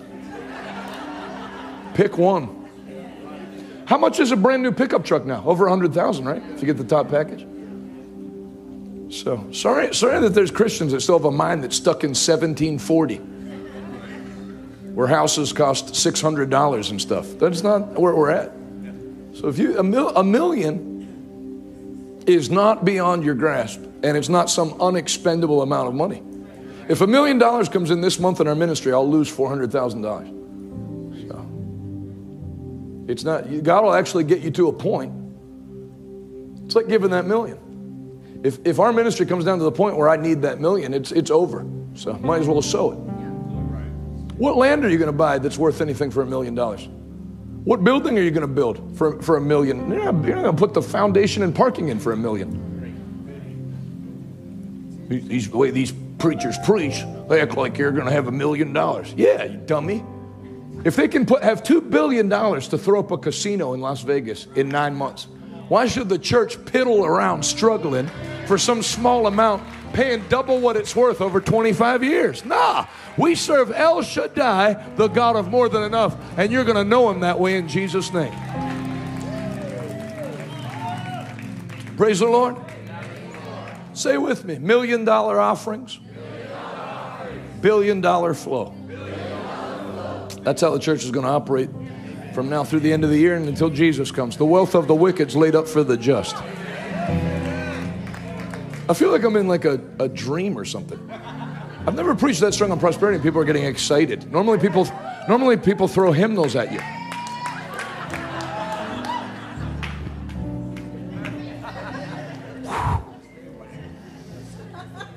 What a great group of people here. I'm telling you, we're going to shake this place this week together. Get ready for the best week you've ever had. Get ready for the best week you've ever had. In Jesus' name. Thank you for sharing the Jonathan Shuttlesworth podcast. If you're interested in supporting our mission to spread the gospel of Jesus Christ to our generation, please visit revivaltoday.com and click on Give Now to become one of our monthly partners. Thank you in advance. We hope to see you soon.